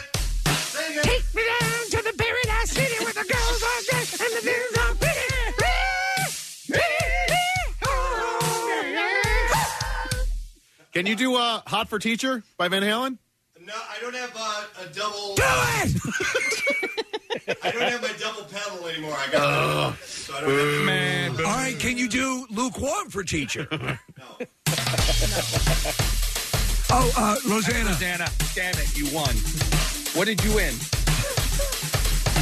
A zucchini. hey, Preston, do um. Okay, you just do it. We'll guess. We're doing pretty Yeah, good. yeah, yeah. Yeah. We've already run the. uh Your certificate. Oh wait, I haven't played Fool in the Rain in a long time. All right. I was full in the rain by the Yeah. way. Yeah, thank you. Led Zeppelin. Um,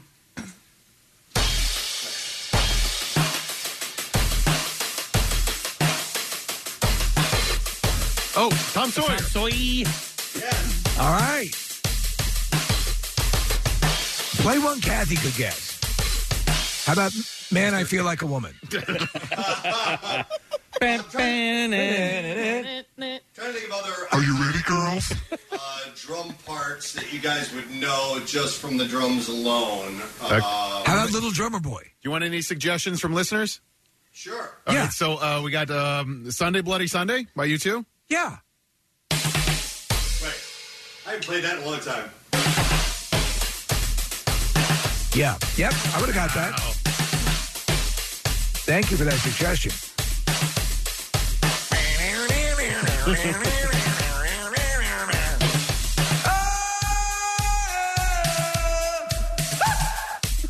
I can't believe the news today. Come on, everybody.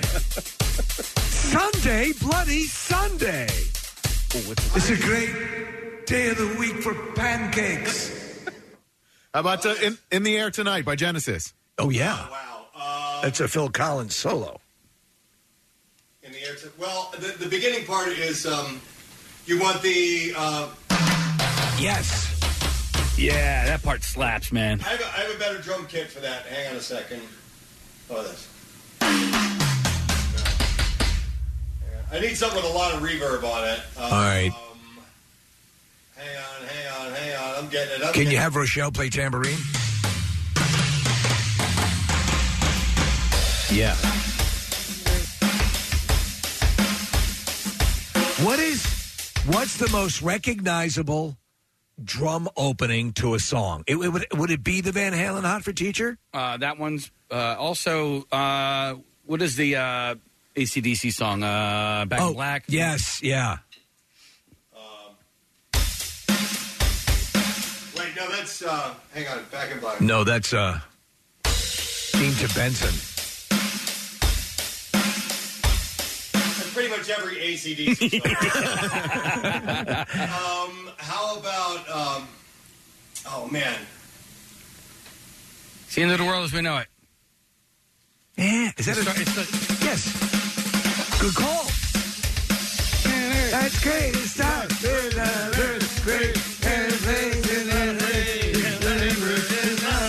Take it, Kathy. I can't. I have COVID tongue. Um,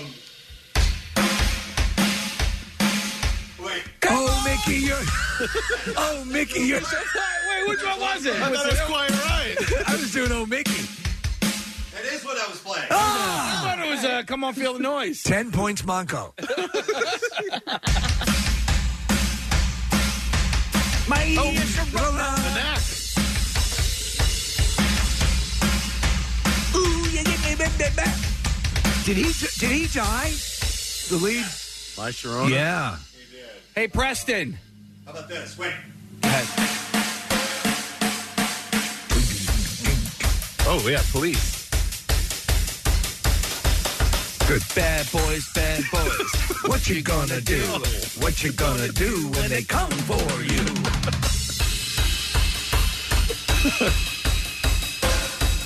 That's cool.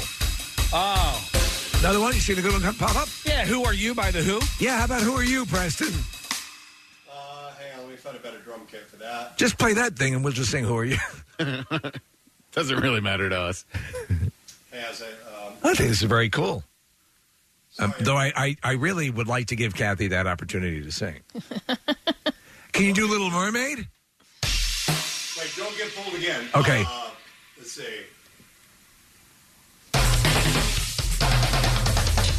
Wait, now I'm trying to think of what part. See, the hard part is remembering this stuff. Do that other part. Oh, yeah. The other part. What, what Steve is saying. Uh, so I guess. All right.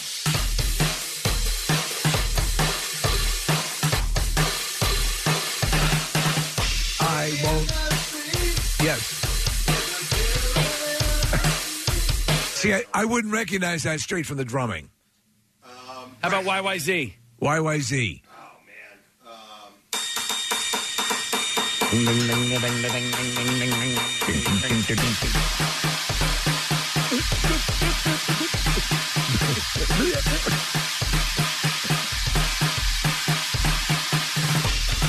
Like it.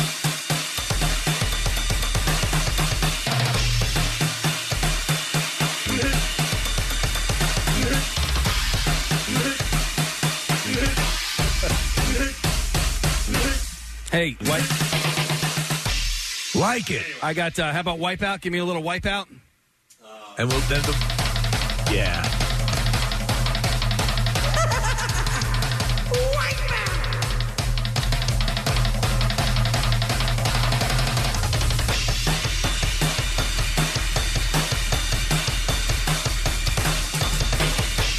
All right, Preston, my, my last request is this.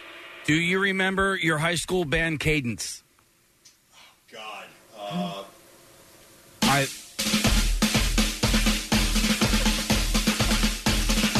Nice. Take me down to the paradise city where the girls are singing and the girls are pretty. Ooh, ooh, ee. Take me home. Yeah, yeah. This paradise city where the grass is green and the girls are pretty. Take, take me, take me home. Yeah. You know how it goes. I got you. I want to march around. Yeah. Yeah. Ooh. that's that. That's nice. Pretty cool, man. Ants Marching by Dave Matthews. All right, final request. Ants marching. Hold on. Here we go. Bam. Bam,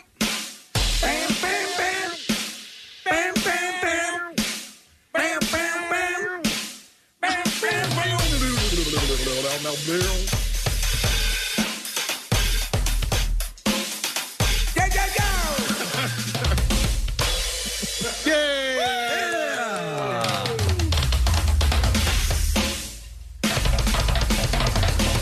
We are saint. All right. That was there you go. That was fun. Daddy's done playing. I'm sorry, I forgot to turn the camera around on the, the Zoom. No, no, we enjoyed looking at your plaques. At my oh my plaques. Thank you. yes, on the wall. For those of you who uh, want to watch our YouTube channel streaming, we are we are doing all this stuff live in the air. Okay. Anyway, um, wow. Oh man, it's almost nine o'clock. It's like ten of nine. Oh man, somebody came up with a good one. Run to the hills. you want to go back over there? Go do it. Yep, go do it. Give, give, All right, give it to Julie. Julie Don't forget requested. camera. Camera. All right, camera. Oh, someone's wearing pajama bottoms. All right, Uh, there we go. run to the hills. Yes, this is for Julie. Julie Jerkoff? No, not Julie on the phone. Oh. Julie Jerkoff is. I Uh, think Run of the Hills is just like a. yeah.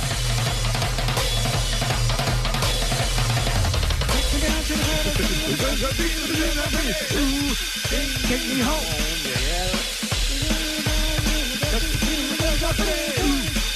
Take me home. Um, check in with Julie. Can you bring up Julie? Preston, Oh. we're just going to check one second. Yeah, here we go. We got Julie on the line. Julie, was that up to snuff for you? Yeah, it wasn't too bad. Thanks, Preston. she says, not too bad. All right. Thanks, Preston. How about Don't Fear the Reaper there, Preston? All right, thanks, Julie. Thanks for calling.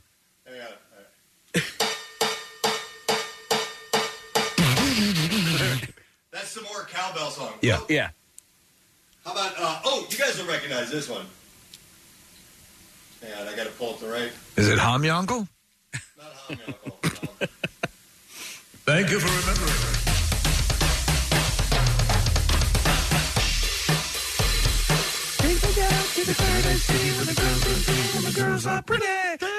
Which is what is that, Preston?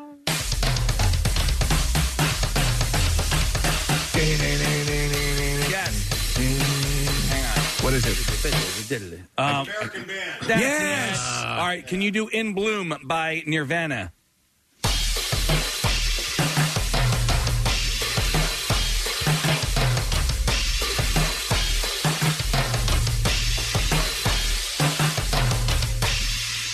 Take me down. Down to City. That's been fun. Uh, very cool. Very nice. Who plays the keyboard in the house? We're looking at your. um Nobody. Okay. Yeah, we just have it. You fold one. Uh, Preston, people are asking, uh, can you describe um, uh, what, what's the brand of the kit? Like, uh, if, if somebody wanted to buy it, what is uh, what's it called? Uh, it is a Roland uh, On the river. TD50. A Roland TD50. That is correct. Yes. All right. All right. Very cool. I There's think. another one I was thinking of. Um, uh, Queens of the Stone Age. What's that song? Oh, no one knows. Yeah. Ba, ba, ba, da, da, ba, ba, da, da. Take me down to the paradise city the and the girls are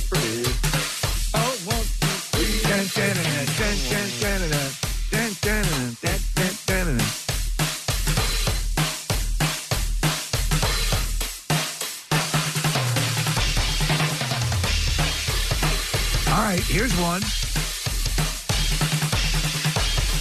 How about Ironic by Alan, Alanis Morrison? Ironic. All right, all right, that's cool. We got him. Yeah. All right, I'm done. All right, Yay. we got to see you this time, which is Yeah. nice. And uh, you might have sold a few Roland drum kits. Maybe not. They're really expensive. Are they? Yeah. But listen, you drum a lot. You're you're serious about it. I do. What, what about a beginner? Can you just use pots and pans? That's what I did when I was a kid. Yeah. So my, my buddy Mike, uh, he's my oldest friend. He's a he's a drummer, and uh, he would do that at, like parties. He would just you know like if you were having a house party, he would just take out all the pots and pans, and he we would basically have a drum circle with pots and pans. It was a lot. Of Really? fun. Yeah, a lot of fun. A lot of Nice. fun. Yeah. Uh, I didn't mean to turn that into the whole. I was just going to fart around a little We bit. were Listen, egging you I don't on. claim to be a great drummer, by the way. Yeah. Well, I'll claim it for you then. Preston's a great drummer. Nah. Ah, you Thank you. I guys, appreciate you're that. adorable. I'm just a fun. Uh, I'm a fun guy. You're That's wandering what troubadour with the drum kit. uh, no, no, it was uh, it was it was damn good, and people were having fun. There were a lot of uh, a lot of requests. So Nice. You know what I wasn't uh, asked to play? What? Was Baby Shark. yes, Actually- Baby Shark Hit a milestone. Hit a milestone of 10 billion views on YouTube yesterday. It's like a billion.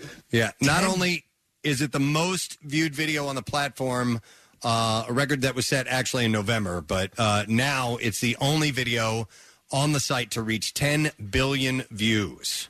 That's 10 insane. So, yeah, I mean, t- think about that. 10 billion views. Yeah, yeah. Uh, the kids song, mastermind by South Korean educational company Pinkfong, uh, performed by Korean American singer Hope Segoine. Uh, debuted in 2016, was a viral hit in Asia, but didn't uh, jam itself into Americans' collective consciousness until 2019. And since then, uh, it's been turned into a Nickelodeon TV show, a serial, uh, a live show, and a rallying cry for the Washington Nationals. I didn't know that. What about I guess Ted through Lasso? the World Series, they uh, uh, they were singing the song. What's that, Kate? Steve? Ted Lasso, right? Yeah, and Ted Lasso Yeah. as well. Jamie Tartt, do do do do do do. Uh, and it even made it on the Billboard Top 40 at one point. Wow. It is funny. To, I mean, like, and I've, I've mentioned this before, but, um, you know, my ex wife would sing it to my son when he was a baby 15 years ago, and, and she knew it from camp when she was a kid. So it's a song that's been It- around. it's been around for that a, long? A long, long time, yeah. But it, it, it, it took this YouTube video and this, you know, sort of the um, the Korean uh, twist on it to make it this massive, massive hit that it's become. Isn't it in its original version kind of mm, deadly? Like, aren't the sharks attacking? thing? I don't know. Yeah. But I wonder, like, uh, you know, so, um, Nick, to, you know, what you're saying, like, how about like a song like Little Bunny Foo Foo? Like something that has Seriously. already existed. Yeah. All it takes is, you know, Somebody producing it the right way, and, and all of a sudden becomes a hit. Yeah, because it's a kid Little song. bunny foo foo hopping through the forest, scooping up the field mice and bopping them on the head. I, don't, I don't know this one. What what came after that? Uh, little bunny, pop them on the head. Take me Little- down to the Paradise City. Uh, and then, uh, uh, and then something like the mom comes and says, "Little bunny foo foo, I don't want to see See you, Ah. big enough to feel mice bopping them in the head. And And then isn't there like a spoken word part? Yeah, and, Yeah, and lit- then all came the big bunnies, and they said, "Little bunny foo foo hopping in the forest." yeah, I don't want to see you. I've- I've never Take heard me it. down to the Paradise City where the grass is green. The girls are pretty. Ooh, little bunny foo foo. And Take down me over came, to the Atlantic City. good, down came the good fairy, and she said, "Little bunny foo foo, I don't want to see you scooping up the field mice, mopping on the head." I'm a beautiful princess, and I'm here to grant your wishes. Yeah, that's that's part of it. I'll give you three chances, and if Really? you don't behave, I'm going to turn you into a goon. Wow. And a then, goon. uh, What, like a, A hockey, like a hockey enforcer. Yeah, yeah. You, bet, you better listen or I'll turn you into a hockey enforcer. I'm going to turn you into Riley Cote. yeah. Uh, so was was Bunny Foo Foo supposed to be a rabbit? That's what I was in my in my child's Thought he mind was an eye. SS agent. Yeah. So he was a rabbit that was killing mice. Oh. Which is weird because rabbits are not, you know, they're They're not violent, but You, you They're don't, benevolent. You don't know all the rabbits. I don't. Yeah. No, you're right. I don't. I that's that is well that's sort of the same tone of the original Baby Shark thing was the sharks were I believe were attacking humans or something, right? Well, they were attacking each other and then eating each Yeah. other up. But you know what's funny? Um, Little Bunny Foo Foo, it's the same tune as Itsy Bitsy Spider. Oh, it is. It's Oh my god! Yeah. Ran up the water spout. My entire life, I've never known that. Yeah, and it's like um, is it? Yeah, it's the exact same tune, Kath, and it's All like right, um, let's Twinkle do Twinkle it. Little Star, And uh, ABCs. an ABC song. Yeah, Well, Rachel, uh, Rachel's on the phone. If you have a second, Rachel says she can help us with Little Bunny Foo Foo. Okay. Okay, Rachel. Good morning. Are you there? Good good morning. I'm here. You guys rock. Thank you. What's up, Rach? So it's Nick had it right. The little bunny foo foo walking through the forest, scooping up the field mice, bopping them on the head. Along came a good fairy, and she said, "Little bunny foo foo, I don't want to see you scooping up the field mice and bopping them on the head." She gives him three chances, and it goes through. And I'm going to give you two more chances, then I'm going to give you one more chance, right. and then I'm going to turn you into go- a goon. Is the Goon. is the threat? Yes. Um, so if you don't stop, I'm going to turn you into a goon. So then the last time little bunny foo foo bops the bops him on the head, she comes. She said, "I warned you," and she turns him into the goon. And the moral of the story is hair today, goon tomorrow. That's Oh. I forgot about the punchline. The whole thing about the goon is kind of weird. It's like it's a random. It's like I'm going to turn you into a bouncer at a strip club. You know, it's like Well, it's very. I wonder. I wonder if goon has an earlier yes, perhaps it does. definition. Yeah, I think the whole thing is just for the pun at the end. it's probably it. Yeah, yeah. I I'm gonna like look that, up- Rachel. Thank you. Goon You're welcome. Definition here, real quick, and see what we come up See, with. little bunny foo foo.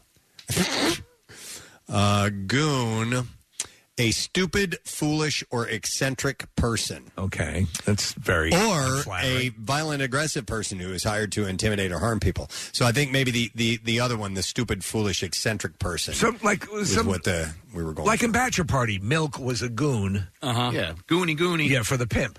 Okay. And then uh, Goony Goo Goo, that was uh, Goony was- Goo Goo? That was from Eddie Murphy Delirious, right? probably. L- uh, his Aunt Bunny. So the Goony Goo Goo. the, Goo goo. That's right. the, All right, so hang on. Itsy Uh, bitsy spider. You're still wrapping so, your mind around yeah, that. the itsy bitsy spider climbed up the water spout. All right, uh, uh, little, bunny foo foo, I don't want to see you. Da da da da da. So that okay. Well, and why then don't you were you saying, sing- Yeah, why don't we let's split it up here? Yeah. okay, Kathy, Yeah. what are you going to sing? Row, row, row your boat. Row, row.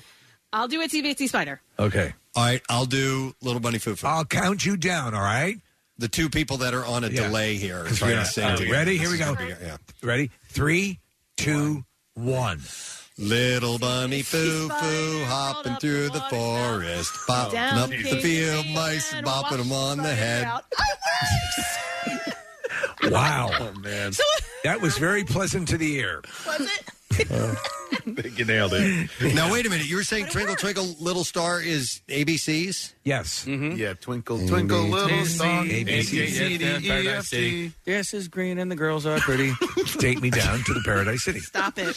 Paradise City. Um, there are other ones like that. Like, um, what was the one? Um, God Save the Queen. Yeah, and my country tis of thee. And My Country Tis of Thee. Yes, they're the exact same, melody. It's kind of an Little American country of the thumbing of tis the of thee. nose uh, to to the UK uh, or to England um, by taking that melody and making it something. Well, I sang it wrong then. Yeah. Is it My little country of the tis of thee. That's not it at all. And you guys ever notice that "Eat It" and "Beat It" are basically the same song? Oh my God! No, Yeah. that's a revelation. Crazy. Wait a minute. Could you sing lyrics to one song with the melody of another and have no problem doing it? So, yeah, well, my sister-in-law would do that with a Christmas Carol, and she always sang. I, I think it was like, um, "Hark the herald angels sing, glory to the newborn King, But that's peace not that on song at earth all. and mercy mild." What was That what is song? right, though. No, Is it? Hark the herald angels sing. Take me to the Fa Paradise la la la la la la. Oh my god. Baby shark. uh, hang on. Rudolph the red-nosed Knows how to reindeer. Reindeer was a reindeer.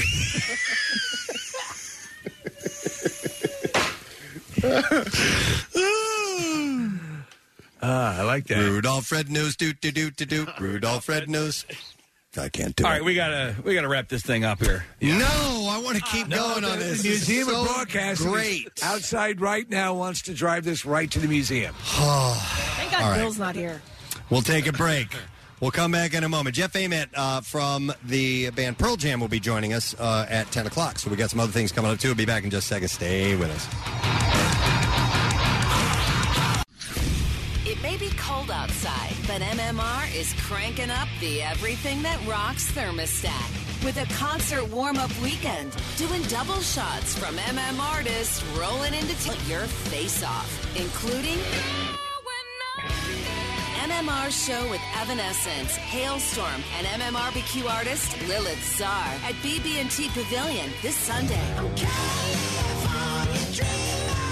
Dirty Honey and Mammoth Wolfgang Van Halen Tuesday night at the Fillmore. And Ghost with Volbeat early February. So this weekend, get fired up for a year of great live shows with 93.3 WMMR. All right, uh, Friday, better clean out the junk drawer. Better move on this, or else we're going to lose it all. And so, I will dig into my. I could actually go into my literal junk drawer Yeah. upstairs. Wow. If, if and make Bill so happy If you and wanna actually sell it. rummage through that thing. But I'm not going to. I do have a drawer next to me here. Pull it out. And just put the papers that you're going to read from in there so that we're really selling it. I should do that. You know what? I'm gonna I'm gonna bring this up because um, I forgot what, what, when we were talking about uh, potholes and things like that. Uh, but I got an email from uh, a guy named Jack uh, who had sent me the PennDOT website for pothole reporting. Oh yeah, I saw that. And also, uh, there are selections for other issues like traffic signs and signals. And maybe it was Yeah. while we were talking about your four way stop, Casey, Right, Or your, yeah. your your right turn doesn't stop uh, thing. So I never really think to that uh, of of actually reaching out to PennDOT now, whether they do anything or not. I don't know. Maybe mul- if it has to be multiple people who reach out and eventually gets their attention, but that's there for you if you want to. Yeah, I Um, don't necessarily know how how you know quick they are to respond, but I do know that our, our friend Steve Wilson from Wilson Secret Sauce, they have a couple of potholes that are out on Township Line Road uh, that he has filled himself. Oh, they, they, they, they were some horrible road uh, uh, Well, potholes. Yeah. This guy Jack says uh, I once reported a 911 type of pothole emergency, and they were repairing it in less than two hours. Wow. And it took me four minutes to enter the issue online. So Uh, if you go to the PennDOT website, PennDOT.gov, uh, there's a. I think you might have to do customercare.penndot.gov. But if you search, if you search PennDOT customer care, you should be able to find it. So does, does PennDOT have sway over streetlights?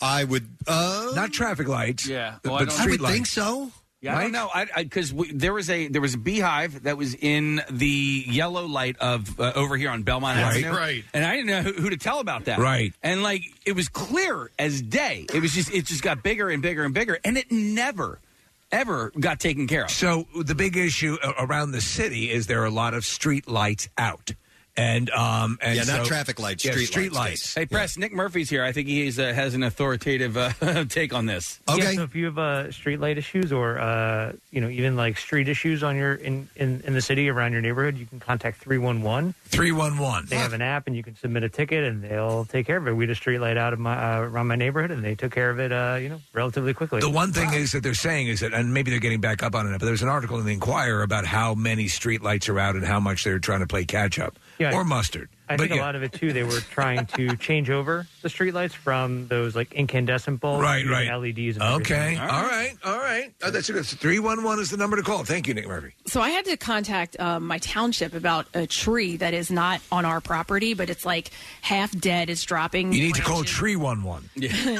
no, but like it, this is the first time I've ever had to do something like this. You know what I mean? Because it, it's on uh, my neighbor's property, and uh, like I said, it, half of the tree is dead. It falls onto um, Jace's play set. It's put a hole in it. Like it's you know what I mean? It, it's a hazard, and I'll tell you right now, with all the leaves off of it, it doesn't look so bad. But in the summertime, when the leaves start to grow, like it looks like it could fall on my house. Have you have you talked to your neighbor? So, Steve, they sold the house, and the house is currently under renovation, and they're reselling it to a new buyer. So, I tried to contact. I contacted the builder and said, "Hey," because he knocked down a bunch of trees in the yard, and he left that one. And it, like I said, it's half dead. Why would you leave that one and knock down other trees?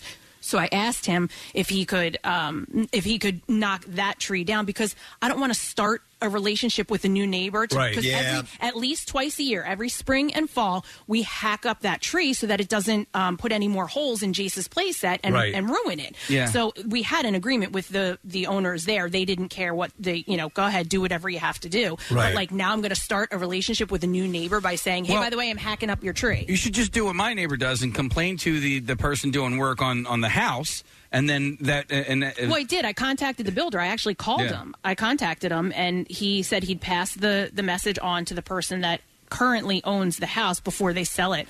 But I haven't heard back from them, so I'm like, you know what? I'm going to contact the township and see if they'll, you know, go out and do something. And so, we'll Gosh, it'd be an awful shame if a fan of yours who owned a bulldozer happened to head over there. And just rip it up out of there, you know, because they felt like it. Um, all right. So anyhow, thought that was interesting. PennDOT. Let me go back in here. I got other things to get to.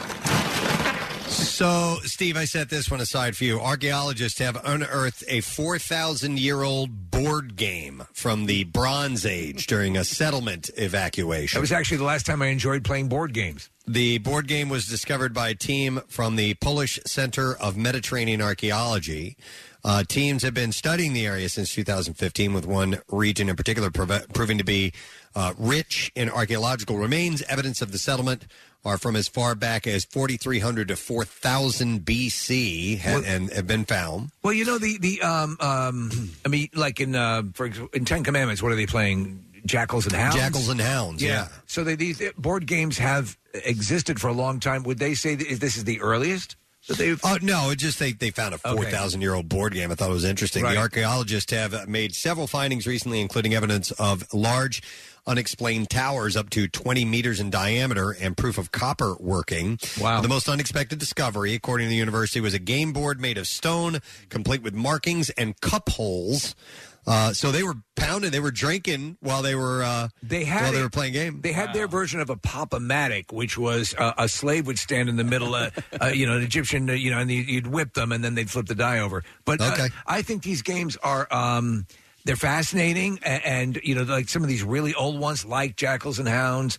Uh, I, I, How, what- what is Jackals and Hounds? It, it seems like a basically like a stratego. I don't know the. They're playing it in Ten Commandments, and I remember doing research on it, and that it did exist, uh, but I don't know, you know exactly. Yeah, I only know it from the movie. They're they're rolling uh, these sticks that have uh, sides on them, so they're they're like using dice. So I, I don't know what kind of because he goes, "Your jackals have my ba- my jackals have your hounds at bay." Right, right, in right. The, in the line. So All right, yeah. so I because when I was in Williamsburg a few years ago, we were uh, that- Historic, uh, yeah, yeah. yeah, and we were at one of the the ports down there, and they had this game, and we ended up buying it. It was a game that came with like marbles, and it's what they played on the ship. Uh, you know, as they were coming over here. Okay, okay, interesting. Did you ever did you ever figure out how to play it and play games? Uh, yes, I, I can't remember exactly how to play it now. Why you'd have a game with marbles on a ship that's Well, they, they back had and like forth. little indentations where the marbles would go, so they were, you know, Kinda but they like- weren't rolling like all Chinese over the place. checkers? Yeah, it's a little bit like that, but- Okay. but, it wasn't Yeah. Chinese checkers. gotcha. Um, Uh,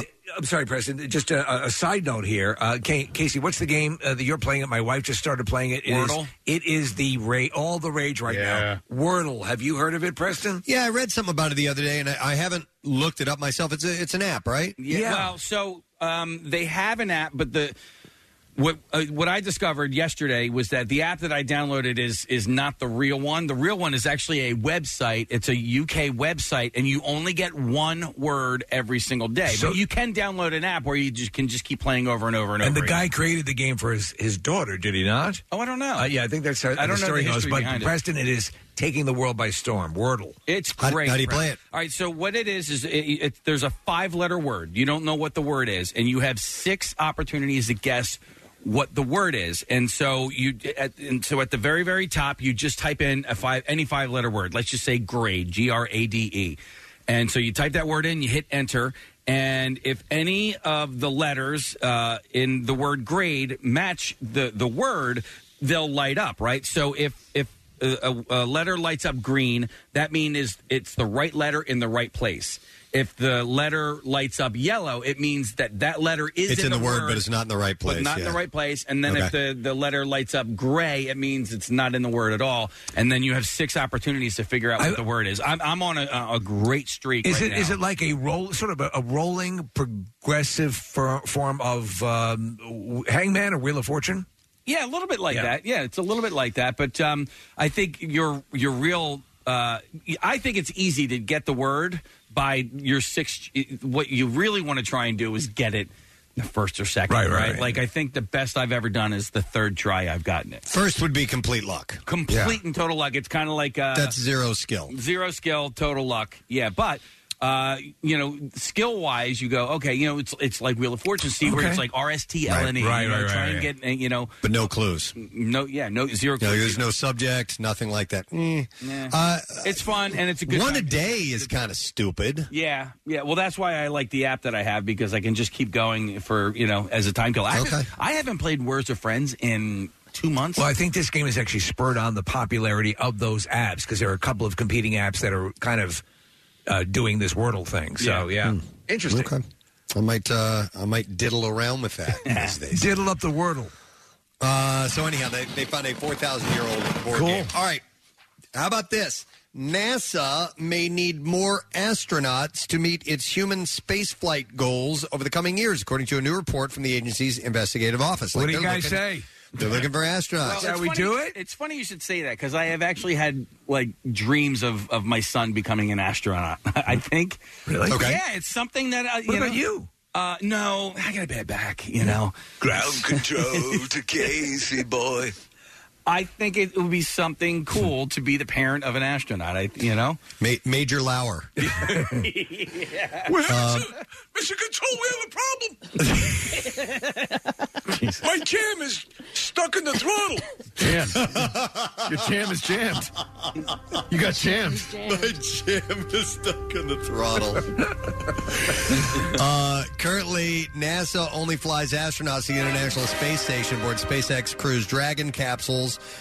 and uh, Russia, uh, Russia's Soyuz vehicles, but the agency's ambitious Artemis program can't wait for that. Uh, to return humans to the moon is set to change that with the program's first crewed crewed mission, and not C R U E D. No, you're talking about the animated prehistoric family. Crew, C R E U C R E W E D, uh, targeting 2024.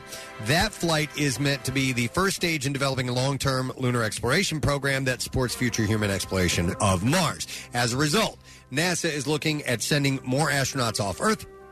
perhaps more than the agency can expect to have available. So officials wrote. Um, after reaching its peak at nearly 150 astronauts in 2000, the size of the Corps has diminished with the end of space shuttle missions in 2011 and now stands at about 44 astronauts. That's That it. is one, small. one of the smallest cadres of astronauts in the past 20 years. Um, uh, officials said as NASA enters a new era of human spaceflight, including returning to the moon and eventually landing humans on Mars, effective management of its astronaut corps, uh, the people who fly its space missions, is critical to the agency's success. Now, while flying on missions to space is perhaps the highlight of a NASA astronaut's, astronaut's duties, NASA also assigns astronauts roles like capsule communicators who relay information from mission control to space, as well as training new astronauts and speaking with the public about NASA's work. So there's a lot of different jobs you can do as an astronaut. So, so uh, you know, all, you remember years ago, and it's depicted in countless, uh, you know, uh, the, the right stuff and other movies and documentaries and loads of books written on it. Those early astronauts were a lot of them were were, were flyboys and were were. Um, you know they were they they had this sort of swagger to them and and they were celebrities i mean they were uh you know they were revered uh, and so there, there was this this thing in Casey. I can see at any point if you if a child of yours ends up as an astronaut, that would be pretty amazing. It still hasn't. It's changed, you know, as they started to bring in now. Now we've had, you know, when uh when uh you know uh, uh Michael Strahan has gone up in space. Right. It's not doesn't have the same uh, you know glow, but it is still it's an amazing Yeah, thing. Mi- I mean, Michael Strahan was essentially he was a guy on a roller coaster, right? Yeah, he wasn't an astronaut. Yeah. Yeah. So, in fact, I now saw William that. Shatner was an astronaut. yeah. I saw that. I think it was NASA. I forgot who it was. Would would hand out wings to anyone who went into space. And now that you can essentially buy a ride to space, they've stopped doing that. They're Right. not going to hand those out anymore. No, It was, I- it was it was considered a very very exclusive club to be in. You know. Uh, by the way, the potential shortage of astronauts is even more uh, complicated because astronauts are not interchangeable. The report noted NASA. Uh, assigns individual astronauts to specific flights based on criteria ranging from flight experience to their training with the specific vehicle to how their specific expertise fits in with the rest of the crew. Do you think there's any any viability to mobilizing some of our MM Army? Yeah, Uh, maybe there's some young bucks in there. For Space Force? some uh, young Habituation? uh, people that could get on board. Yeah, yeah. Please adjust your microphone setting. It sounds no. This is it. I think there's a helium leak in your. No, everything's right. Levels are normal. He, he would be the first one to land on Mars, and the first thing he does is his Rocky impression. Now that I hear it, doesn't sound so good. The first aliens he meets comes over. Hey, how are you? Right. Oh my god! Oh yeah! I get All right. this guy. Uh, all right, we don't have time for too much more. All right, sad one. I, I want I want to mention this. This is uh, this is, I, and I wasn't familiar with this young lady, but a YouTuber named Adalia Rose Williams. Yeah. Uh, who was open with her fans about life with a rare genetic disease, has died at the age of 15. She had Hutchinson Gilford Progeria syndrome, which is known as the Benjamin Button disease, is that advanced aging disease. Oh, I Uh, so I know somebody who had that. Yeah. Oh, really? Yeah, and we we watched her. She was, um, yeah, my in laws' uh, neighbor, and um, yeah, we watched her over the years, and we watched her her health decline, and she It's did heartbreaking. eventually pass away. Yeah, it was it was really really sad. Apparently, I, I think her dad had it. Um, Oh, my God. And, yeah, and then she had some testing done in it, and it Well- turned out she had it. What's interesting, you say is her dad had it because the average age, the, the, the life expectancy is 13 years old. So what happens is, is that if you're not familiar with the, the disease, the, the, you'll see uh, uh, they'll look they're, they're five six years old, but they'll look like they're sixty, and and Oh, they, yeah, or even older, or even yeah. older, and, and they they they um they don't tend to grow. I mean, she she really this particular um, young woman l- looked like a doll. Yeah. Uh, she received upwards of 714,000 reactions, 138,000 comments, and 93,000 shares. Her family said she's no longer in pain and now dancing away to all the music that she loves. So she got on uh, social media with, you know, this very odd appearance about her and was very frank about her.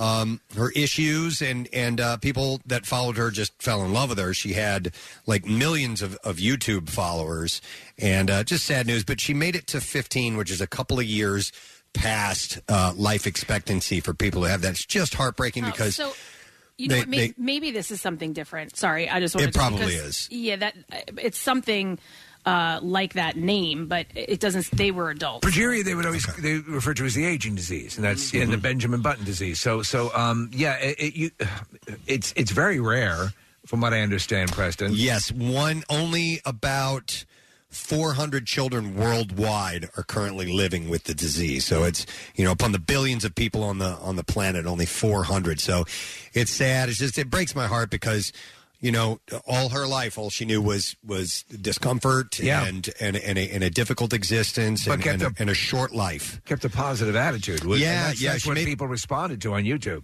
made the most of it. So it was sad news, but I wanted to make sure that we were aware, if, if you weren't, of this person uh, who lived and, and touched so many people. All right, we'll, we'll end on a a nicer, yeah, uh, something that's a little bit better. I have loads of things in here. Um, might have time for two because these are pretty short. So, uh, if your dog follows you into the bathroom, you should know it's not unique behavior.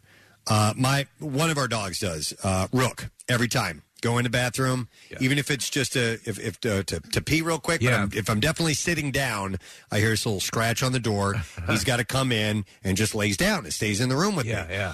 So the main reason this is according to a certified dog behavioralist uh, for seniortailwagger.com, Dr. Christina Coppola says that the dog follows you into the bathroom because they simply like to be where you are. Yeah, it's simple as that, dude. Press my my uh, bathroom, uh, the master bath doesn't have. It, it- it's a it, uh, it's a double door that swings open, so you can't you can't lock it. And so I'll be in there, and the dog Reggie, especially, he like kicks the door open. He's like, "Boom! Hey, what's going on?" And I'm so now, and like, and I'm sitting on the toilet, and I can't shut the door. So now the Right. door is wide open. Oh, they, so you you live in a house with other people. My, I, I just have one. I have my my my wife, and so uh, the, the our cats do that too. It's this this would hold true for cats. Oh, And in the absolutely. morning when I am shaving or brushing my teeth, my arms are reached over two cats. Uh, there's and they they all just have to come in and hang. Uh, but they're- the, Hubert like kicks the door open like he's it's a raid. Yeah. and and so I'm I'm there and I just yell to my wife. I'm not an exhibitionist. Hubert just opened the door. By the way, speaking of cats, Steve, I saw a uh, a viral video the other day that is one of the best I've seen. I just laughed my ass off. It's a mailman trying to put mail through yeah. the slot. Yeah, yeah, yeah. Have you seen this? The cat shreds it, right? the cat shreds is it. Yeah. His his arm keeps coming Yeah, yeah. out, and the guy the guy's going. How am I supposed to get the mail in here? Yeah. And the cat is he's like grabbing the mail and yanking it in And just tearing it and shredding it. Oh, it is just scream. It is just so damn funny. funny. And you, you feel for the mailman because he's going to get scratched from this cat. Sure. he's got to do his job and leave the mail, but he's laughing the whole time. Uh, it's great. But the, the doctor says that uh, the, the dogs are. Um, it says obligate social animals, which means socialization is a genuinely natural behavior for them, and this is part of what makes them such fantastically loyal companions uh, because they just like your company. They just want to be around you, and so therefore, even when you go into another room, the bathroom specifically, they want to come in there and hang out. Dude, I'll follow my dog out to the back. I just like to stand there and watch. Yeah. you know? Watch him take a dump. Yeah, it's funny. Probably what they're thinking. You're watching Actually, me. though, there, we did talk about this when when you are walking your dog and your dog looks at you. Uh, that is the dog looking for visual cues. Yeah. So because if if there's a, an attacking, it goes back to their you know to their their long past. If there was an at- an attacker or potential uh, another animal, they would look to you to react to that. So that's why they keep eye contact with you. While so they're it's taking a dump. essentially, hey, I'm going to take a dump here. Will you keep an eye Yeah. out for me? Yeah. Do you have That my type of six? thing? Yeah, do you have- yeah, you got my six. all right. Uh, anyhow, uh, thank you for allowing me to clean a few things out of the junk drawer. That's all we're going to have time for at this moment. Uh, we have a guest who's standing by, so we're going to try to do our best to stay on track if we can. Jeff Ament from Pearl Jam will be joining us right at about 10 o'clock. So let's take a break, come back in a second, and we'll share some bizarre file stories with you when we return.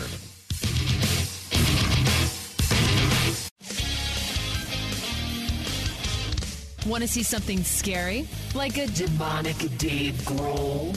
See the brand new trailer for the Foo Fighters horror film Studio 666 on our website. It's under Rock News on WMMR.com.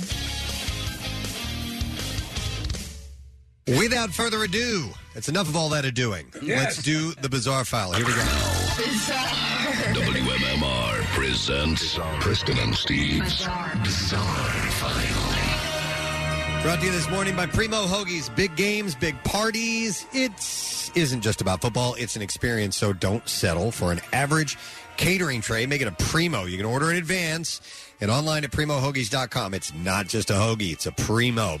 Uh, we'll start with this. A woman who caught her husband having a shot, drinking a shot, was stunned when she realized what he was drinking from. Amanda Skirius took to TikTok to share the sneaky video that she recorded of her husband enjoying a shot of what appeared to be whiskey in their kitchen. But it wasn't what he was drinking that had piqued her interest. Rather, what he was drinking from, she said in the video, across the top, she wrote, That's not a shot glass. And upon closer inspection, it appeared to be her husband was, in fact, drinking his whiskey from her menstrual cup. Oh my So the comments were, of course, plentiful, and people were wondering if it was a used one or not. And she did not indicate in the video. I didn't know people still used menstrual cups. We talked Kathy. about this a while ago on air, Kathy. Is is that a common thing? Yeah, I know a bunch of people that still use them. I mean, I think there's like easier ways now, but um, yeah, like people who who don't want to have some of the other things done. Um, Okay. I, I specifically have one friend who still uses it, and she says she just gets in the shower to take it out when it's time. And, So, yeah, I've Can never you used get like a menstrual yeti if you have? if you want it to stay hot, keep it warm or cool. You know, depending on what you want. So, all right. I mean, I guess you can't feel them, but that's what I would think is that you'd be able to like feel it. I, I would think you're right. Yeah, because when I, you know, with my butt, I can definitely, Yeah. you Yeah. know, that Stick mag one light up in there for a yeah, while, press. see I, how it st- I feels. feel that mag light all the time.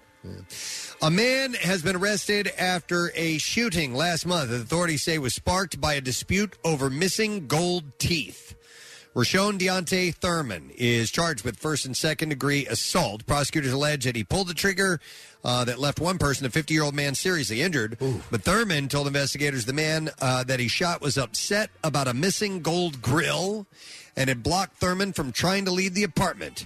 Thurman told the victim that he was armed and not to come any closer. And Where's only my fi- jam?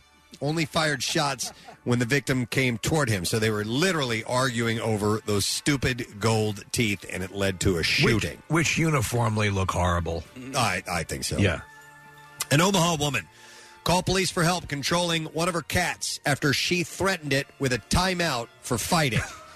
police were called to an apartment. She tried to implement a timeout on a cat. Yep, a 52 year old woman told officers that her two cats had been fighting. She said she wanted the more aggressive kitty that she would. She told the more aggressive kitty and warned him that she was going to put him in his room for a timeout. Uh, the cat became enraged when she said that. She told officers he began to attack her. What'd you say, And the wo- bitch? The woman said she finally was able to corral the fierce feline and lock it in a bedroom. Wait, wait a second, Kathy. When you had your cat attack you, were you trying to put it in timeout?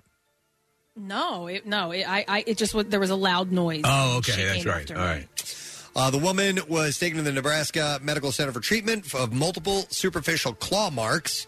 Uh, the cat was taken in custody by officers from the Nebraska Humane Society. No word on whether uh, the cat will face any charges in this incident or not. The driver of a Chevy Camaro convertible has been lucky to survive a terrifying crash with a uh, Chevette in Brazil. Security cameras from a nearby pizzeria captured the accident on camera and revealed just how close the Camaro driver was to being killed. So the footage shows the Chevette uh, failing to stop at a T intersection. On the other side of that intersection is a lower level. There's a there's a, a road below that. So the driver plows through the raised section of the road, then he goes flying, slams into the Camaro that was traveling on the road below. The wheels of the Chevette hit the the convertible top of the Camaro before the entire weight of the Chevette briefly bounces onto the cabin of the Camaro, and it's understood that the force of the impact knocked the driver out Wow. Uh, the, of the Camaro, Wow. which explains why the car suddenly accelerates down the road. This guy is so lucky he didn't get his head knocked off. Well, the video cuts off shortly after the Camaro begins to pick up speed. It's reported the car slammed into five other vehicles on the road before finally coming to a stop. Driver of the Camaro is said to have been seriously injured in the crash, but did survive. I don't know. I didn't know Chevette was still around. Well, I guess so. In, in Brazil, maybe they hang on to him. I don't know. All right, and then we'll do one more uh, story, and then we will wrap it up. Let's go with this one. A man was in a tight situation. He got stuck in a chimney of a home that he doesn't live in. Firefighters were called to remove the man from a chimney early Saturday morning. Approximately two dozen firefighters were called to the home around 6 a.m. when the unauthorized man had wedged himself in the chimney. Nobody knows why this guy was in the chimney. Okay. He was in there. And crews had to methodically, brick by brick, remove the wall and bricks from around the chimney in order to get the man out. Kind of makes you Uh, appreciate Santa, doesn't it? he was taken to a trauma center with non life threatening injuries. Yeah, they had to pry him out of there. All right, keeping it kind of short. Yeah. Because, yes, I want to be able to break and come back with Jeff Ament. Can we do that, Case? Yes, sir. Yeah. All right, so we will come back in a moment. Pearl Jams. Jeff Ament will be joining us when we return. We'll also get trash, music, news, and that stuff, and lesson question. So stay put. We'll be back in a moment. If you like what you hear, you can see it too. Check out Preston and Steve's Daily Rush on PrestonandSteve.com. Hi, I'm Steven Singer. Yep, that's me, the I Hate Steven Singer guy. This Valentine's Day, avoid that look of disappointment. You know the look. A week after Valentine's Day when she throws the flowers you just bought into the trash? Try this. Get her a real long stem rose dipped in 24 karat pure gold. The only rose that's guaranteed to last forever is just $59. Our famous 24 karat gold dip roses arrive in our signature gold gift box. Order now and get free shipping at IHateStevenSinger.com. That's IHateStevenSinger.com. Now, back with more of the Preston and Steve Show podcast. We got stuff to do before the end of today's program. Word of the Week prize. Uh, we are going to give away that Boba Fett toy spectacular. Like it comes It with is. a 65 inch LED smart TV, but you also get the Boba Fett Starship diecast vehicle, the Boba Fett talking action figure, and the Boba Fett voice changing mask. Hello. You had me at voice changing mask. That'll do it. All right. Um, so that stuff's coming up down the road. Uh, but in the meantime, we have a guest who we are delighted to speak to this morning. And uh, he and his band have done amazing things throughout the years, uh, especially been such a massive impression on one Mr. Nick McElwain right here in our very own studio. Uh, but he also does amazing work outside of music, and that's one of the things we're going to talk to him about. Please welcome from the Van Pearl Jam, Mr. Jeff Ament to the program. hey, Jeff, how you doing, man? Uh, it's going pretty good. It's still, still a little early in the West Coast, but, uh, but I got it. Hey, thank you so much for getting up early. Listen, I want to get this out of the way because I want to hear it straight from the horse's mouth. Ament, ament, ament. What do you prefer? It, it, it's it's aim it's Ament. Um, Ament. Okay. Which uh, I think there's been some confusion over the years. I think uh, my name has been pronounced many different ways from the stage, and I think that's been a confusion. There you go. Yeah, exactly. It's like uh, it's like Carmine Appice, you know, the drummer. Uh, the people can't get his name right for whatever reason. Apiece, right? Yeah, exactly. Hey, listen, um, Jeff, we had a conversation a week or two ago. I had found an article that was talking about skateboarding, and I just brought it up as kind of a, a, a quick, hey, you know, take a listen to this. And it turned out to a lengthy conversation with people calling in. And the gist of it was um, that um, there was a guy that was recommending um, that people in their you know mid uh, middle age range, uh, you know 40s and 50s and so on, uh, to combat uh, things like depression and loneliness, try skateboarding. We got so many phone calls from people who were almost choked up in telling us what this activity means to them. And does that come to any surprise to you? No, uh, no, it doesn't. Um, I, you know, I think I've been asking myself for the last 20 years, like, why am I still doing this? Because I'm almost, I'm approaching 60. Um, but there is like a, there is a joy and a focus and a freedom that you feel when you're on your skateboard, and it's a little bit dangerous, so that that that that adds a little something to it too. But um, and, and there's there's a there's a camaraderie of the people that I've met, like all over the world, that that do it. It's it feels like it's a it feels like it's kind of a small group. Um, and a, a lot of the people my age that still skateboard uh, grew up with punk rock and and kind of all the things that sort of got me uh, to where I am at this point in my life. And um, so there's a lot to talk about. You know, there's a you know you talk to somebody from the Netherlands, uh, you know, who's 50 something skateboarding and he was listening to the same music that I was listening to in Big Sandy, Montana, which is kind of a cool thing. Well, yeah. everything everything you're mentioning was echoed, as Preston said, by by the callers who were, were, were revealing some had gone through some issues, you know, recently or whatever, got back to it. There was one guy who picked it up. He was in his fifties, never skateboarded before, but but loved it. And I think there is that there's there for some it's nostalgia, for for others. Uh, and a lot of people mentioned the, the just the, the joy of kind of gliding, of of moving along that way, of that uh, that sense of freedom, whatever it was, and whatever it continues to be. It speaks to people. Obviously, what you do, you're uh, very much involved in in making the skateboard parks accessible to to kids. Because honestly, uh, as you hear this and see this, that that foundation with these older gentlemen was and, and, and women was set you know many years ago and here you have a whole bunch of new people who are embracing it. So when did this when did this become a mission statement for you to to get out there and to make this a more accessible thing for kids? Well, it, it, it's it's it started uh, probably 25 years ago with the skate park in Seattle, and um, as time has gone on, it's just sort of built and built and built, and it's it's been real natural. It hasn't, uh, you know, I there really wasn't a point until maybe three or four years ago where I was like, okay, like let's let's have some goals and let's um, let's start talking to some people and let's get some let's get some more things done. Let's get more people involved. Let's try to raise some money, different different things. Um, and I think you know it's like anything that you get involved with. Like the more you get involved with it, uh, the more people that you meet, the more excited you get about it, and it just sort of um, it's just sort of built into this really cool um, collective uh, in my home state, and it's put me back in touch with people that I grew up with, and it's uh, connected me with all these small towns in a very large state, and it's gotten me just sort of around the state a little bit more, and it's uh, it's and and and I don't and my wife and I don't have kids, so it's it's been a really great way to be connected to young people and find out what what's going on, you know, what's TikTok and all that. You know, right. Well, for those who may not be familiar with, with what you've done, Jeff has, has created and paid for uh, 27 uh, high end skate parks. And the number may be different than that, but that's the latest that I've seen in Montana and, and some in South Dakota and, and so on uh, through a, a foundation that you've set up. And I love the fact that you are putting these Montana is such a beautiful state. It's gorgeous. It's big sky country and it's big sky because there's not a lot of stuff in areas. It's a it's a lot of frontier, and so therefore, um, the skate park is like a um, it, it's it's a uh, more of a metropolis type thing. It's what you, what you find in populated areas. They're going to be more common. So you've reached out uh, to these smaller communities and built what might be considered a, a bit of a luxury item uh, for people. So that's really got to open up the doors uh, for some people. Was that uh, is that part of what's important about this? Getting it out to those further communities.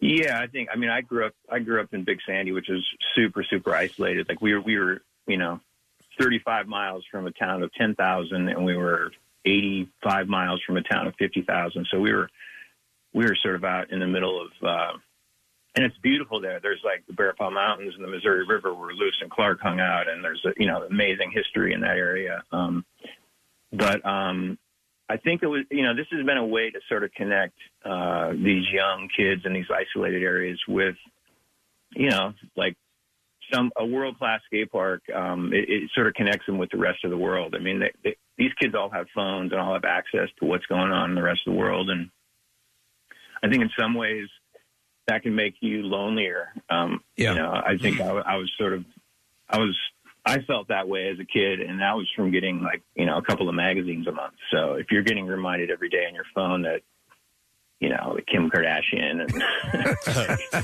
you know, Yeah. you know, what, what, whatever, you know, what- you know, whatever, just like wealth and people that have, you know, everything and are handsome and beautiful and, and, um, and th- this this is just a way to bring like I, I know all these guys. I, I know the guys in Grindline and Dreamland. These guys that build these skate parks, and I've been working with Evergreen the last ten years. And so we're building as good of a skate park as you'd see in New York City. We're building those parks in Montana, and so or in Philadelphia for that matter. You know, it's it's Um, so- it's amazing because I remember clearly when um, you know this is you know when when the the skateboarding stuff kicked in again. You know, we were. Um, our show was, you know, uh, uh, on an alternative uh, rock station, uh, and um, you know, and it was just the beginning of. Uh, um, you know, s- seeing the signs of it catch on, and then you saw the Jackass folks, and you saw, you Yeah, know, Tony Hawk Tony and X Hawk Games and and all X that, Games. yeah. All that started to kick in, and and again, it just, I, I think it, as you as you're saying, Jeff, it immediately resonated with all sorts of people who might, in their own way,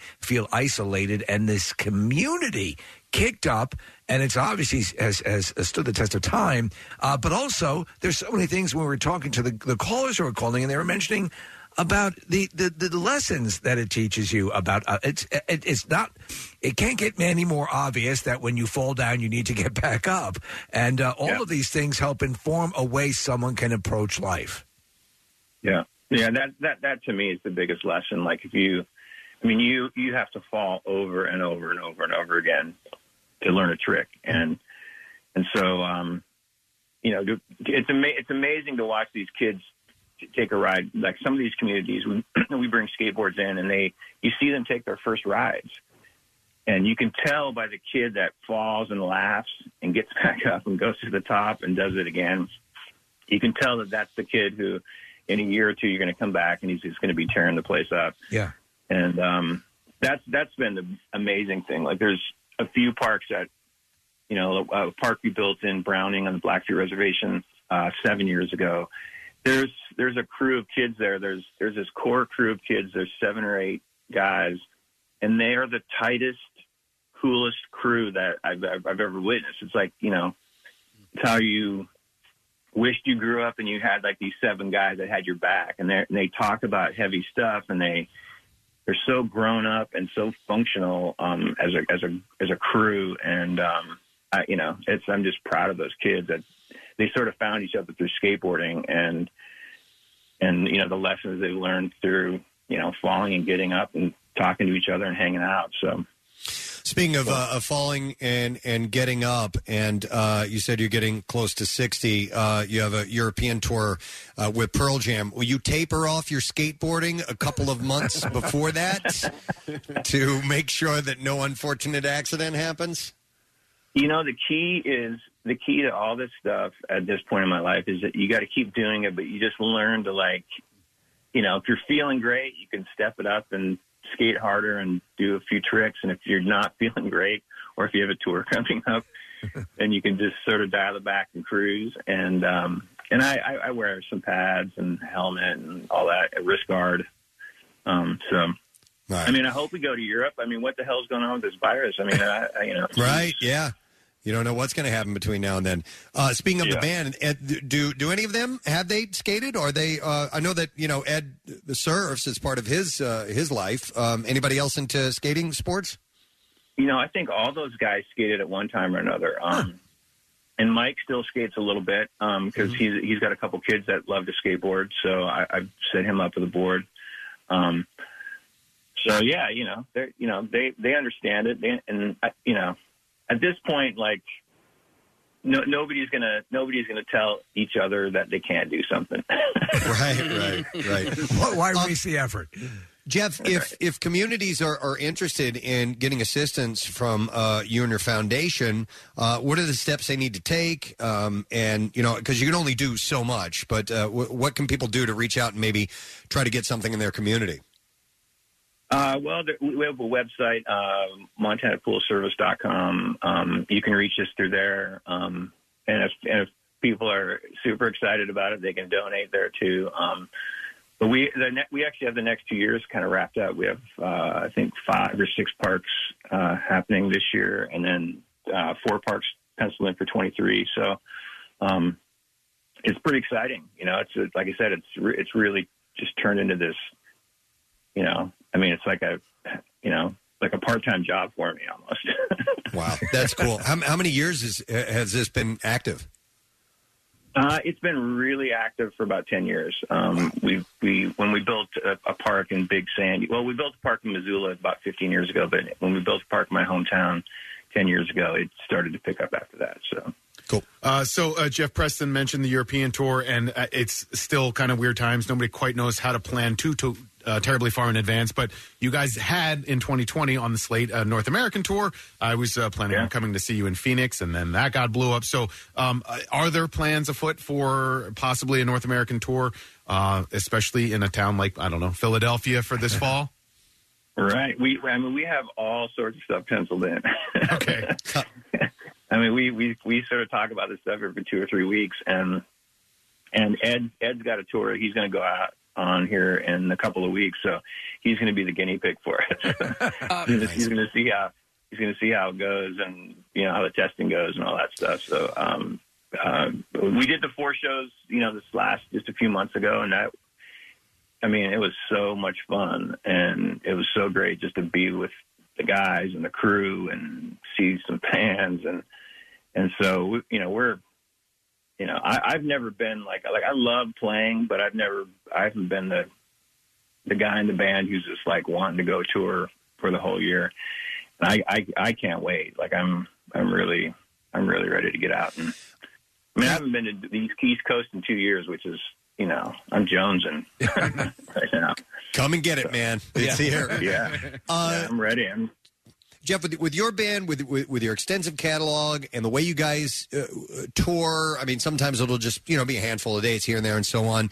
And Ed, from what I understand, just kind of puts together a playlist and says, you know, kind of here, here's what here's what I'm feeling, here's what we're going to play. Are you kind of a plug in and go kind of band? Like you've worked uh, so long together that really a full on rehearsal isn't even that necessary. You just plug it in. Here we go. I think we could kind of do that now. Um, before these uh, four shows last fall, um, we did a we did we we rehearsed for about ten days, and mostly it was rehearsing the new songs, um, just because there's a lot of keyboards and background vocals and percussion, just weird weird you know stuff that um, we kind of haven't had. So, um, and we hadn't played in you know three four years or something like that. So, um, I think now we could probably you know have two or three rehearsals and kind of get out there and knock it out. And then once once we get out there, you you, you just keep digging into the back catalog, and you know people will bring up song titles, and you work on it in the hotel room, and then you get a you get backstage and you get to play it once or twice, and then Yeah. Well, that's what I And like about your.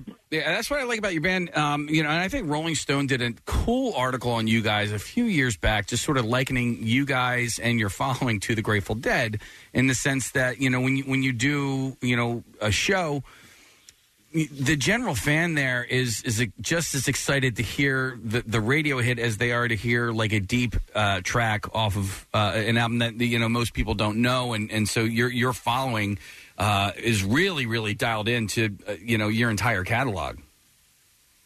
Yeah, that's. I mean, that's that's one of the beautiful things about.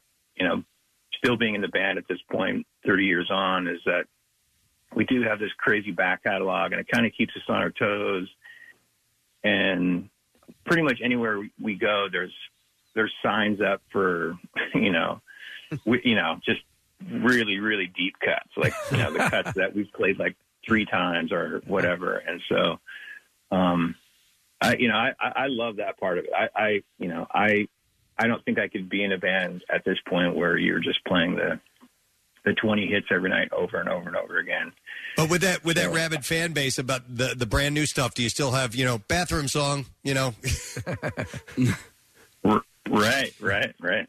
Yeah. I, I mean, I'm, I'm curious too, because it seems like you're you know uh, sometimes uh, bands will play a brand new song and then you'll see a quarter of the audience leave because they're not interested in the brand new stuff. But it seems like your group, well, they just don't go to the bathroom; they just stand there and soil themselves. Right.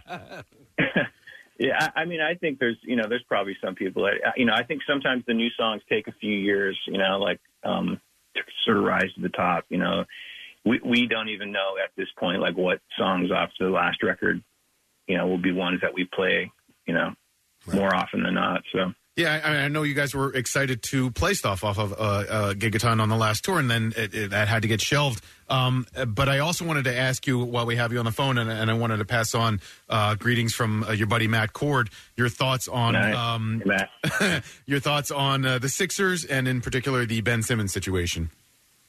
Man, like they just got a they just got a deal with Ben Simmons. Like, what's what's Daryl doing? Like, you know, Nobody wants him. Like- or not for the not for the. it- It's just a you know CJ a mess. McCollum? What's that?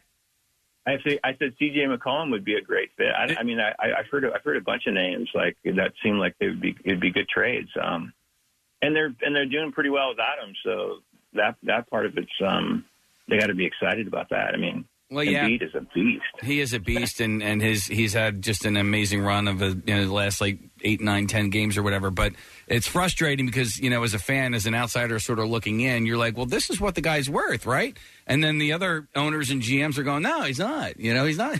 he's not where you know. And so it's just this this this back and forth. You know, as a as an outsider, it's like this. This is uh, this is an easy deal, is it not? I mean, look at it. This is a you know a 6'10", 6'11 guy who can handle the ball like a point guard and you know dishes it out. But it's you know, it's, uh, I guess there's a lot more to it than what you know Is, I'm, is I'm it- privy to. Is there something to be said for having a, a player on your team who can actually sign autographs during the game?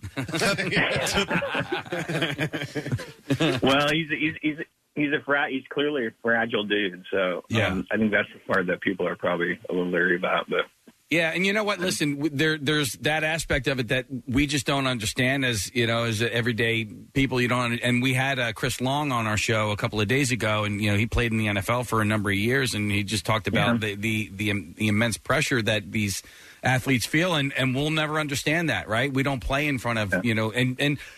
Let me ask you about that. Uh, as a as a musician, you know, who, and you've been doing this for a long, long time. Do you still get butterflies when you walk onto the stage um, in front of whether it be, you know, 10, 20, 30, 40, 50,000 people? Sure. I mean, uh, you know, especially when you're playing stuff for the first time, and you know, if you have a featured part, or if you're, you know, you know, you're the if you're the glue of the of the song, and your performance, like, you know, the the success of the performance hinges on what you're doing. Like, that's for sure. And and I always say, like, yeah, it doesn't seem like much with bass, but when you miss a note playing bass, the whole crowd knows it. guitar, guitar, guitars can get up there and sort of scratch around and miss some notes, and nobody notices. But it's like you, you really can't. Like, if you're the singer and if you're playing bass, and if you're the drummer, like if you're just hacking up there, like, um, yeah, I, you know, I think it's different in the pros, pro sports because those those guys are like 20 years old. You know, like they're, you know, Young? yeah, super young. Yeah. So, yeah, uh, listen, I'm coaching. I, I coach basketball. I coach my son's team, a bunch of 14 year old kids. They're not playing in- in front of 20,000 people, but you you'll see them uh, pass on an open shot because, and I tell them like, dude, just take the shot, take the shot. You know, Right. Michael Jordan said it himself. You miss 100% of the shots that you don't take, right? So, like, just take it and, and let's not worry about whether it goes in or not. Just just take an open shot. And I don't ever want to see you guys pass an open shot again. But, uh, you know, and, and so that's a 14 year old kid, you know, Ben Simmons and all these guys, they're, they're six years old. well, they're six year old, but, but they're still, you know, yeah, it's a fragile mind. I think it's just reminding yourself too that you're playing. You know, they call it playing music. They call it playing sports. Like Yeah. you have to play. Yeah. and I think, and and don't put. You know, it's like, you know, you're you're not performing heart surgery here. You know, nobody's. Hopefully, nobody's going to die. Yeah, they, ne- they never say, "Do you want to play heart surgery?" yeah, I mean, it's supposed to be fun, you know. Right, right. It's, it's supposed to be fun for you guys. It's supposed to be fun for the audience. I didn't get to see any of the uh, the four shows last year, Jeff, the the uh, festival shows, um, and so I didn't get a chance to see you guys play with with Josh yet, Josh Klinghoffer. Uh, what has that been like? And and um, you know, he's a, he's a new member of the band, uh, but he's played with Ed in the past. So what was it like for you having uh, essentially a new member of Pearl Jam? Yeah, I, I just I've loved Josh forever. Like um, uh, the handful of times that I've seen him with Chili Peppers over the years, like we would have these. I think we sort of enjoy the same kind of weird, um, eclectic music. Like he's he's way into like the the no wave scene in New York and a lot of weird jazz and ambient music, and so we have these great conversations about that stuff. I I just I just love him. He, he sort of brought a. Um, a super cool energy to what we're doing, and, and we really love his, his Pluralone records. That we, you know, initially we were just excited to have um, him out playing with us, um, and then when we started hanging out, um, he was like, "Hey, I could I could sing that part, or I could do this," and he's a, you know, crazy good musician, can, you know, play keyboards, drums, whatever.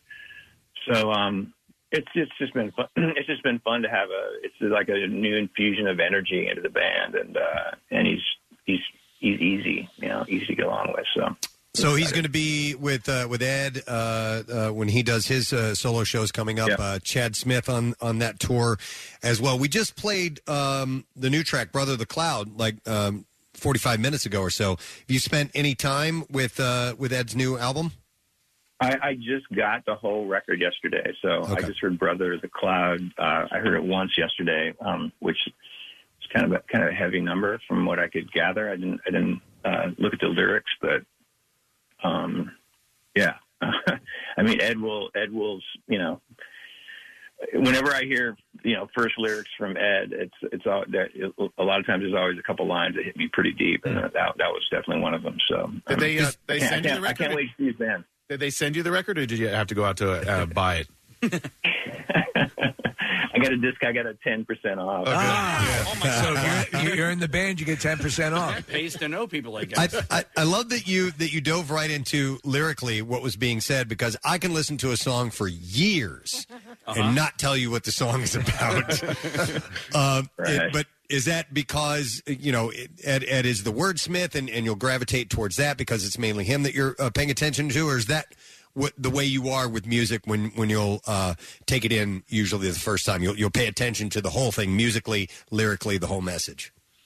Well, I think as a kid, you know, I, when I bought records, I mean, you know, and it was one of those things where you bought a record once a month, you know. Um, but but it was like you open the package up, and the first time that you listen to it, you you read along the lyrics, and I and I think I think to this day that's sort of how I prefer to listen to music for the first time if I can actually just like put my headphones on and just sort of read the lyrics as the song's going by. Um, um, and, and and you know, I mean, I'm in a I'm in a I'm in a band with like one of the great you know singers, lyricists, you know, of our time. So I'm always curious, like where you know, because he's he's always kind of shifting, you know, he's shifting his style, and and I'm always curious on, on you know where he's headed. So, um, I you know. I, I I don't have the lyrics for. I need to get the lyrics to the new record. All right. Okay. Yeah. Uh, let me ask you, um, as a as a musician, uh, what are and by the way, I love uh, the Cameron Crowe documentary, uh, Twenty Five. It was just awesome, and I, I don't you know know what your thoughts are on that. But what are your what are your thoughts and feelings on musical documentaries in general? And i- is there anyone uh, that that sticks out to you? I love I love all that stuff. I, I and I, I read all the every rock biography, autobiography. I read all that stuff. Um, I just read the Nico, who's in uh, Velvet Underground. I just read that um, biography, which is fascinating uh, book about you know mostly about the New York scene, but her background was like crazy too. Um, but the Velvet Underground documentary was amazing. Like so much stuff. I mean, I thought I knew a lot about the Velvet Underground, but I That was I, a uh, that was a band that I wasn't necessarily familiar with until Phish covered it. Uh, they covered um, it on Halloween a few years back, so I listened to Phish's version first, and then I was like, all right, well, let me go back and see what this is all about. And they're definitely a darling of of Critics. other other of critics And and, and, bands. of other yeah. bands and other musicians. So, what is it about Velvet Underground that does it for you? Uh, I just think their approach to music was was uh, probably less of a musician's uh, angle on music, and it was an artist. It was like sort of uh, painting outside the lines and the, the not, and no rules. And I think they, you know, in the in, in the process, they sort of created their own sound and um, influenced a, a ton of bands. You know. Um, Do you guys ever cover Velvet Underground? Uh, we did uh, when when Lou, we we were friendly with Lou Reed, and when he passed, we did uh, "Waiting for the Man" a couple of times. Yeah. Uh, Jeff, I was curious if you saw uh, the Beatles, uh, the Let It Be, uh, Peter. Oh Jackson. my gosh! Yeah, Yeah, right? I I, I want to watch it again. That that um, "Let It Be" was the first album I ever bought, and wow. And my uncle growing up was a huge Beatles head, and he would let me borrow his singles, and uh, and so I was I, I've always been pretty obsessed with that record. Um, and so to go that deep and to see and to see their process and to see basically Paul McCartney's eyes roll back in his head and just like just create these songs out of the ether, like you know, like you know, the other guys are on the other side of the room working on a tune, and he's he's there like strumming around, working on "Let It Be," and it turns out to be "Let It Be." You know, Yeah. And then there's a scene where he's just kind of scatting along, and and very slowly it becomes Get Back, and and it's like Yeah, the incredible. birth. It, it- I, I saw it happen, and you know, and I was curious about because everybody's got their own style, and maybe they got to a point of leisure by the time they got to Let It Be because they were the Beatles and they could do what they wanted to.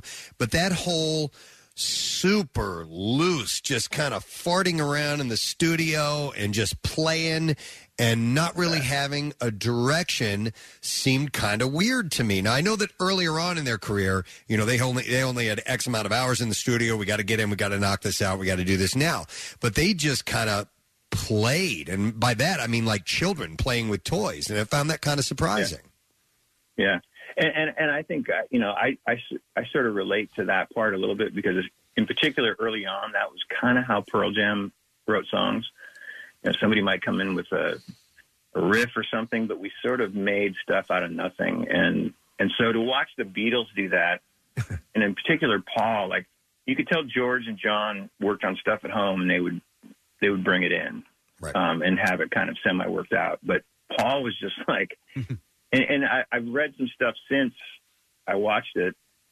It- I bought the lyrics book or whatever. Uh, actually, my wife got it for me for Christmas. Um, and he, that's his deal, man. He he wants he he doesn't want to prepare. He wants he wants to feel that you know that energy coursing through his body when he's creating. He wants to create stuff out of nothing, and and uh, it's, I, it, I just to me it's like witnessing like a miracle or something. Yeah. Like it's, Yeah.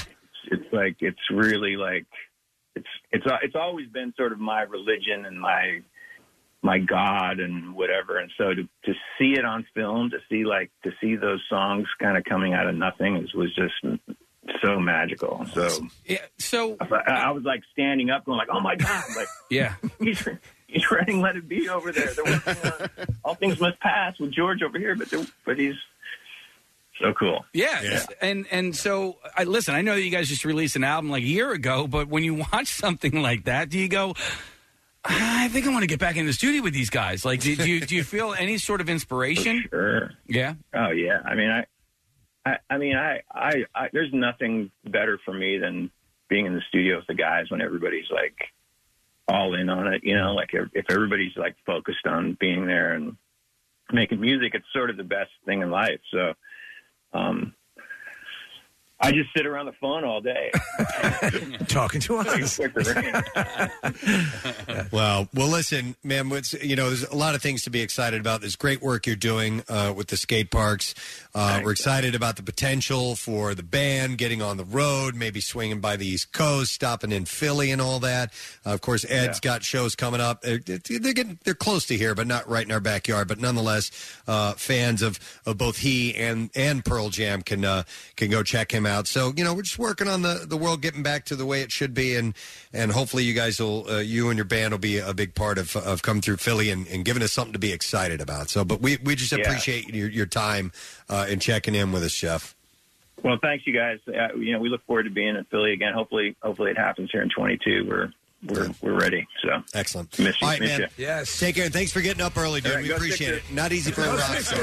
All right, he said go Sixers. Thank you, Jeff Ament, guys. Wow. Very cool. Very, very, very cool. Super nice guy. And yeah, he's like a huge Sixers fan, man. I forgot about that. It's so wild. Yeah, a- and uh, you know, every time he comes through town, uh, if they're playing, he'll go and watch a game. And yeah, he's just a big NBA fan in general. But um, it was neat. I, what a great conversation. We chatted with him for a half an hour. You know, I played in a, in a, in a little shoot around with him one time. Uh, dude, I don't know how to play basketball. I, mean, I know how to shoot the ball. I know how to dribble the ball. And You pass pulled out the a ball, handgun. but- Oh my god! But uh, yeah, and he, he was just a dude. He's a good, regular dude. Yeah, he Hanging out. plays like in a men's league. I, I got to go with Matt Cord and uh, Kyle Korver and Pierre, and we played at Villanova one time. And uh, Jeff is a he's a baller, man. He he knows how to you know he knows how to hoop. Nice. All right, we need to do today's lesson question. Nick, I don't have those, so I'm going to refer to you if you would, please. All right. All right. I got one for you. If you run out of milk, Steve suggests that you just put some water in what? Oh. So if you've run out of milk and there's none in the fridge, Steve suggests that you just put some water in what? All right, 215 263 WMMR. That's the number. We got tickets, a pair of them, to see Mr. Tracy Morgan, who is going to be live on stage Saturday, July 16th at the Ovation Hall in Ocean Casino Resort.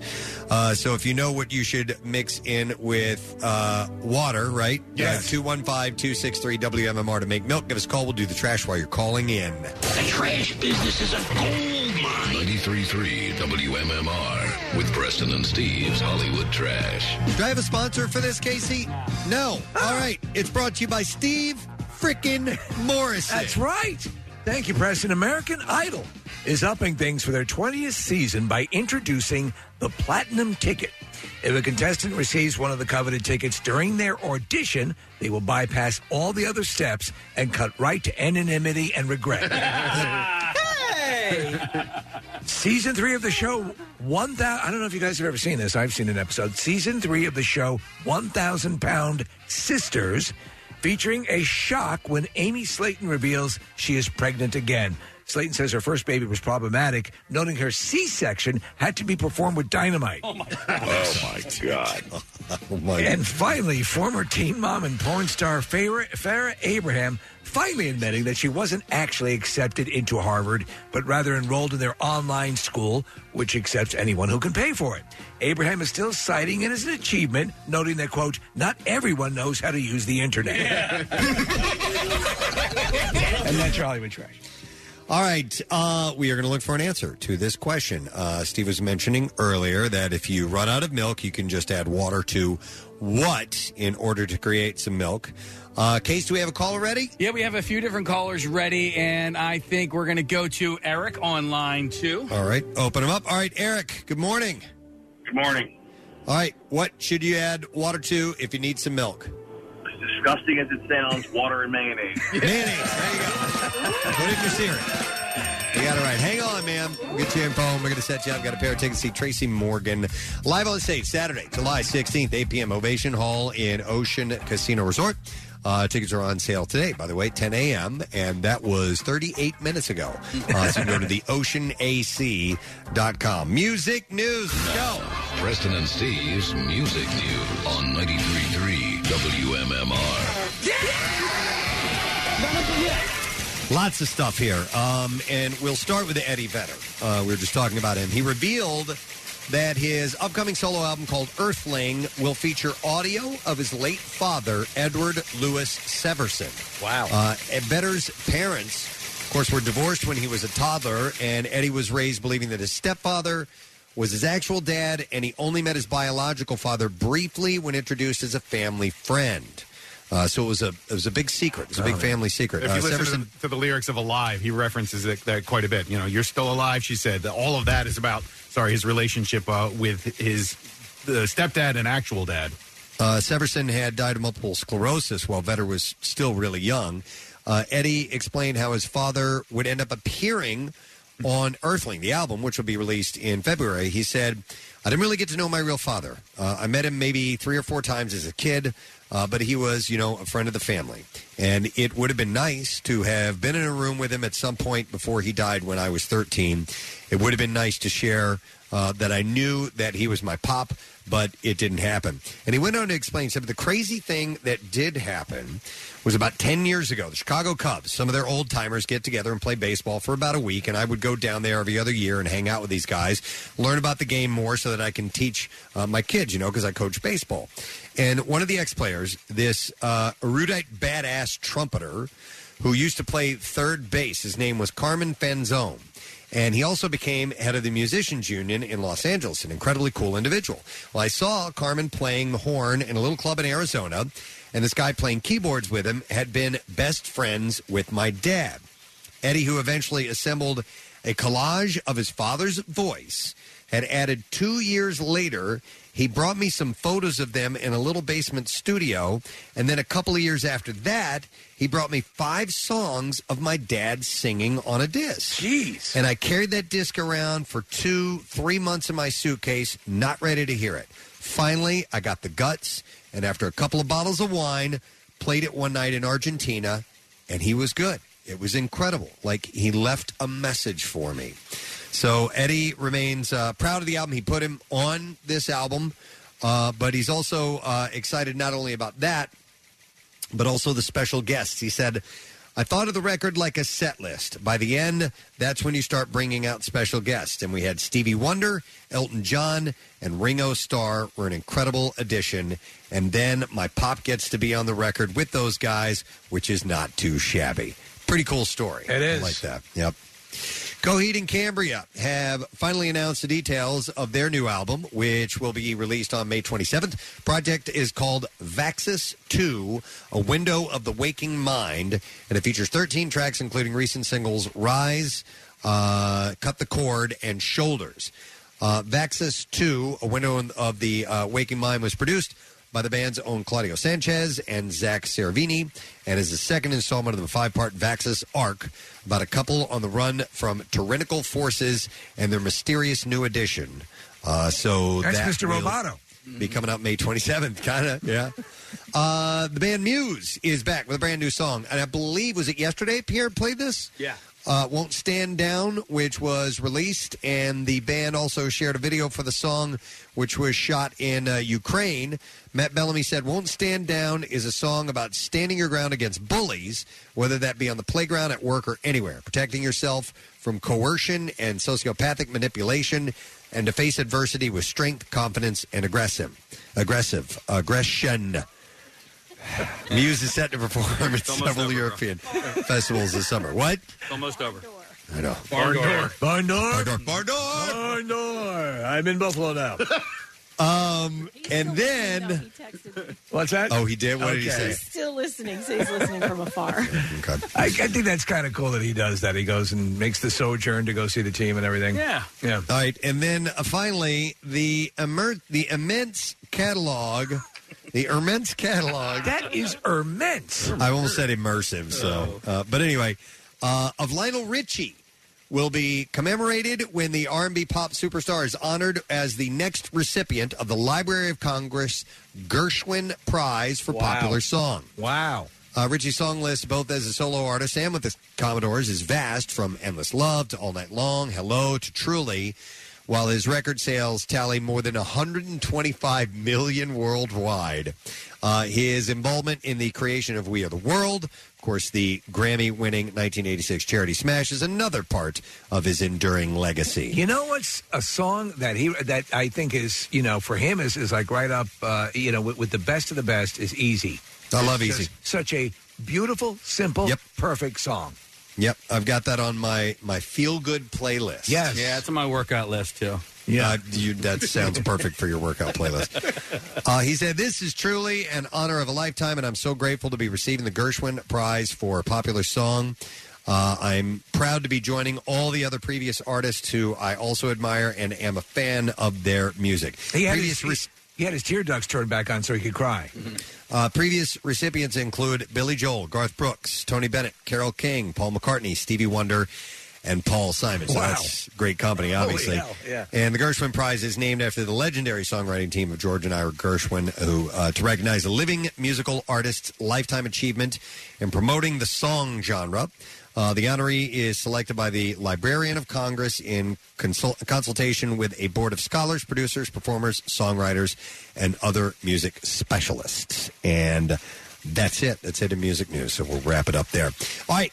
One final break to take. When we get back, we'll give away that letter of the day for the Word of the Week prize. So make sure that you stay with us. We'll return in just a sec. Get social with Preston and Steve. Find us on Instagram, Twitter, Facebook, and TikTok.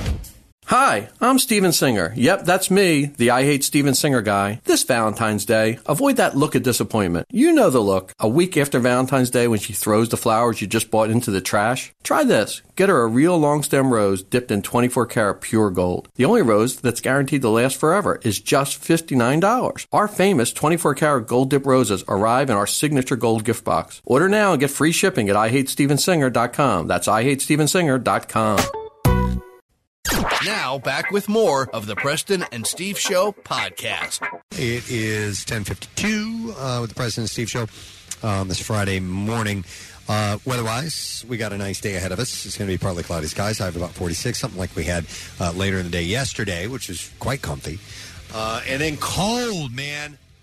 Freezing cold tomorrow. The high 26 degrees. That sucks. Yeah. And then we have snow on the way Sunday night, uh, which will turn over to rain. Um, and 36 the high on Sunday, and then uh, Monday 44. So whatever snow we get, I, I don't see it really lasting too long. No, they're saying in the in the Philadelphia area that um, it, it shouldn't be that impactful. I mean, it's going to be something to be aware of for the Monday morning commute, but it shouldn't be that impactful. Whew, I got to get my winter planters done before the soil Oh, my freezes. God. Your winter planters. Yeah. What are those? Peanuts. No, like just my planters outside by like my garage and on my front doorstep. You know, I had like holiday stuff. Um, but usually, I well, what I I do every year is take the Christmas tree and cut it up and then stick the branches in the planter and kind of decorate it with Ah. pine cones and you know things like that. Yeah, Follow I me on stopped, I stopped by for your tips. house. I, I dropped off the, the broadcast equipment to Kathy's house and set it on the front porch and ran. And uh, Ran away as fast as you could. but I uh, I did notice your your holiday decorations. I had to take a quick look because it's a Yeah, yeah. Kathy, Kathy Romano production, uh, and and you go with the more you know less cutesy, uh, fun kids colors thing to a more. Uh, finely tailored Courier uh, knives. Uh, yeah, yeah, a very uh, coordinated look. Yeah. Uh, and it was nice. It was definitely nice. But is that stuff still out there? Um, yeah, you know what? Just because everybody got sick, so we didn't really have time to to take it down. Um, yesterday, Right. I pulled out uh, my holiday planters. I took some of the the glitter and stuff like that out. But yeah, we have to. I, I cleaned the inside. Um, and it's funny that you mentioned that, Preston, because this year was the first year as far as inside decorations go, where I kind of gear, steered away from like the Santas and stuff like that, and did that coordinated look because Jace is getting a little Yeah. bit older. So like, we went with reindeers and trees this year, Preston. How old is he? Uh, ten. He's still a little kid. Oh no no! Hey Preston, do, Okay. don't get me wrong. My house is filled with decorations. I was saying I was sort of just like shifting a little bit. Like Yeah. we, we put Okay. away You like wanna make the, him a man. the snowmen and the What's wrong with you? Santas. You could be a man. It's like Brando talking, you know? Yeah, You'll yeah. be a man. Um, uh, listen, Kathy, it, you don't have to fear anything because my entire Christmas setup could conceivably stay intact to the second week in March when the rescheduled family Christmas party. Oh, that's right. Yeah, so uh, I, I, so you're, I'm- are you keeping it up? For well, that? we keep taking a consensus. If people would like me to do that, I will do that. I won't turn the lights on or anything, Yeah, but I, I you'll will leave it ready for that one special evening. Uh, or, and then maybe if the family consensus is it's not that important for that to be intact, I will start to dismantle it. I'll tell you what, it was really hard this year to take my Christmas tree down because, uh, one, it was so beautiful and it stayed. I mean, it was healthy, alive. It was still so beautiful when we drug it outside. But Yeah. um, like I said, I'm going to repurpose it. I didn't- Chop it up. Yeah, yeah. All right. Well, it's going to be a nice day to do that. 46 degrees Yeah. today. Um, so, what was the other thing I wanted to do? Uh, I guess, uh, thank our guest from the show today, Jeff Ament of Pearl Jam. Really great to talk to him. And he seems to think, am, am I wrong in him saying that he is hoping to swing by this way in the fall? Is that what I heard correct? It sounded like it to me. With I- Pearl I- Jam? I'd be really surprised. I mean, they always do well when they come to Philly. They, they sell a lot of tickets. It's a, a hot market for them. So uh, they had a U.S. tour planned in 2020, um, and I think he was they're starting using Eddie Vedder as a beta test and see what it's like when he goes out and tours, and then they'll t- hopefully be able to tour Europe. But yeah, I think you're right, Preston. I think they'll be here in the fall. All right. and Also, we made an announcement. Cardboard Classic uh, uh, this year has been postponed, and we'll shoot for next year. Uh, we're not going to be at Jack Frost any longer. They have new management, and uh, they really don't know what that thing is, and they don't want to take on that animal. But we may move somewhere else. We've been talking to Montage Mountain. That's a possibility. It's just like 20 minutes further out. Uh, but we can't effectively get it together uh, for this year, and we hate to short sell that. And you never know; more staff members might get sick. The the mountain might have staffing issues, and we then we'd have a real problem. So there is there is we're going to hold off on that. There is an eye on potentially a day off at the slopes uh, at the new location Maybe. this year. Yeah. Try to pull that off. That that's less of a of a demanding undertaking. Agreed. It's a great event and lots of people, but it's not quite as a um, spectacle Right. as is uh, the Cardboard Classic. So, uh, nonetheless, here's the guy who is always at the day off on the slopes. Pierre Robert is in the studio. Hey, man. Good day, good day. Um, when Kathy was talking about uh, her Christmas decorations, it's funny because she's kind of like our Martha Stewart. She is. and uh, very um, similar to my decorating motifs uh, here at the studios during the holidays. Uh, people say it's very Romana esque. Ah. Hmm. Do you notice, by the way, that we uh, we fell in love with one of your decorations, and it is now part of our green room? I did notice that. Uh, Preston and a couple of other people said how much they loved this brand new this year, the palm tree. I love it too. Uh, and we had it on top of uh, Connor's desk uh, in the uh, outer room, green room. I don't know which room is which anymore, but uh, the room outside of the outer room. outer room. I think that's the room. Jock Lounge, and then we have now we have the Preston and Steve Acme Lounge, which has new signage up. Which does it look cool? I only saw It the looks photo. awesome. Yeah. yeah. There's Very a big. nice. It said it's Preston and Steve Acme Lounge. It looks actually it's in a color motif that suits the Acme Lounge now, and it's very nice. I like the font. Yeah, So font is I do too. Yeah. looks great. But that that tree, that palm tree, that neon palm tree is badass. I love that. Excellent. I finally scored. You did. Uh, With, with you kids. But I mean, Kathy, um, uh, when I got over to her house to help her decorate this year, uh, she goes, Now, what should I do with this? Turn it upside down. really? Now, that's very creative, Pierre. And I said, Yes. Now, uh, let's throw these old things away. They don't work. No, no, no. Slap them with scotch tape against the wall. Um, and they'll work perfect. And they well, but look at that; it got all caught up together. That makes it even better. beautiful. You have a You know what's microphone funny? stand around. You can just hang it on a microphone stand. We have made a huge decoration out of nothing but junk, uh, and it's hanging, or it was. Sadly, it's gone away. Well, next year, Next right? year, yes. Everything will be Pierre, better. you, you know what's funny? I have a group of girlfriends, and um, for years we would go to each other's houses and decorate for Christmas and decorate each other's trees. And it was, you know, sort of like, uh, you know, Kathy's winter act or uh, holiday activities. But um, when they got to my house, the rule was they weren't allowed to touch anything. They could just sit and drink, and I, I would decorate my own tree. that sounds about right. Yeah, yeah. Hey, Press, we have to we have to do the letter of the day. We haven't done that yet. Oh, we got to do that. Yeah. All right, let's do it. And Steve on 93.3 WMMR. Now, the Daily Letter. You see how I feel over there now, Casey, right? All right, President Steve Show is brought to you today by the letter S as in Sam. All right, and we'll take caller three. We're going to take a, a little number today 215 263. Third caller. We will let you uh, tell us what you think the word is, and uh, Pierre will either agree or disagree with you, and we'll find out if we get a prize to you or not. What's up on uh, on the show today, sir? Well, we will have a block of Eddie Vedder, um, and uh, we've got that new song, "Brother the Cloud," and uh, the last song, uh, "The Long Road," and uh, we'll put those in with some Pearl Jam songs and have some fun with that. Uh, by the way, um, it was really cool. Um, uh, Brent and Jackie debuted that brand new song last night, right at midnight. We weren't allowed to play it till midnight, um, and so they played it right then, which was cool. Um, we'll also have a combination block for um, the bands that'll be in Camden on Sunday: Halestorm, Evanescence, Lilith Czar, and a block of the Eagles because tickets just went on sale for their show March 28th, and we'll do a workforce block of them. That's a full day, man. Yes, sir. Full day. All right, we're looking for caller number three. Case, we got him? Yes, Eddie. Who is it? Eddie. Eddie. It's Eddie. Gadzooks. Hey, Gadzooks, Eddie. Is Uh, the word sax?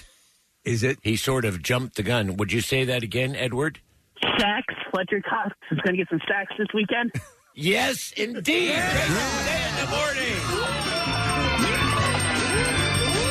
Sax? Like S-A-C-K-S? Laundry. S A C K S. Going to get some sacks this weekend. Is that what Yeah. he said? Fletcher Cox. Going to get some sacks. Oh, sacks like that. Okay. Yeah, I was not thinking like, something uh, like sex. You know how Pierre thinks about football nonstop. Yes. All right, Eddie, we have the Book of Boba Fett Super Prize Pack. We're going to give you a 65 inch LED smart TV, a one year subscription to Disney Plus, a Boba Fett Starship diecast vehicle, Boba Fett talking action figure, and a Boba Fett voice changing mask, my mer- friend. Oh, my wife's going to kill me. Thank you. Yes. I love to hear that. Hang on, we'll get your info. Don't forget that it's from Lucasfilm and Disney Plus presenting the new original series, The Book of Boba Fett. And you can follow the legendary bounty hunter Boba Fett and mercenary Fennec Shand as they navigate the galaxy's underworld and return to the sands of Tatooine, which is streaming now only on Disney Plus. Next week on our program, uh, we have some uh, good guests that will be joining us. We're going to talk to our buddy Rick Williams at 6 ABC. He was just uh, handed the 11 o'clock position uh, that has been vacated uh, by uh, Jim Gardner, and so he's got to be excited about that. So we'll talk to Rick. We're going to have Valerie Bertinelli Yes. on the show Yes. next week too. That's right, mother of Wolfgang Van Halen, former uh, wife of the deceased Eddie, and uh, she's got a lot of things going on in her life too. So we'll spend some time. Uh, we also have a couple of comedians, Michael Yo and Ben Gleib will be joining. I'm sure we'll add a few other things to that list as well. So that is it. We are done. We would like you to rage on and have yourself a great weekend, a safe one, and we will see you on Monday, friend. Bye bye.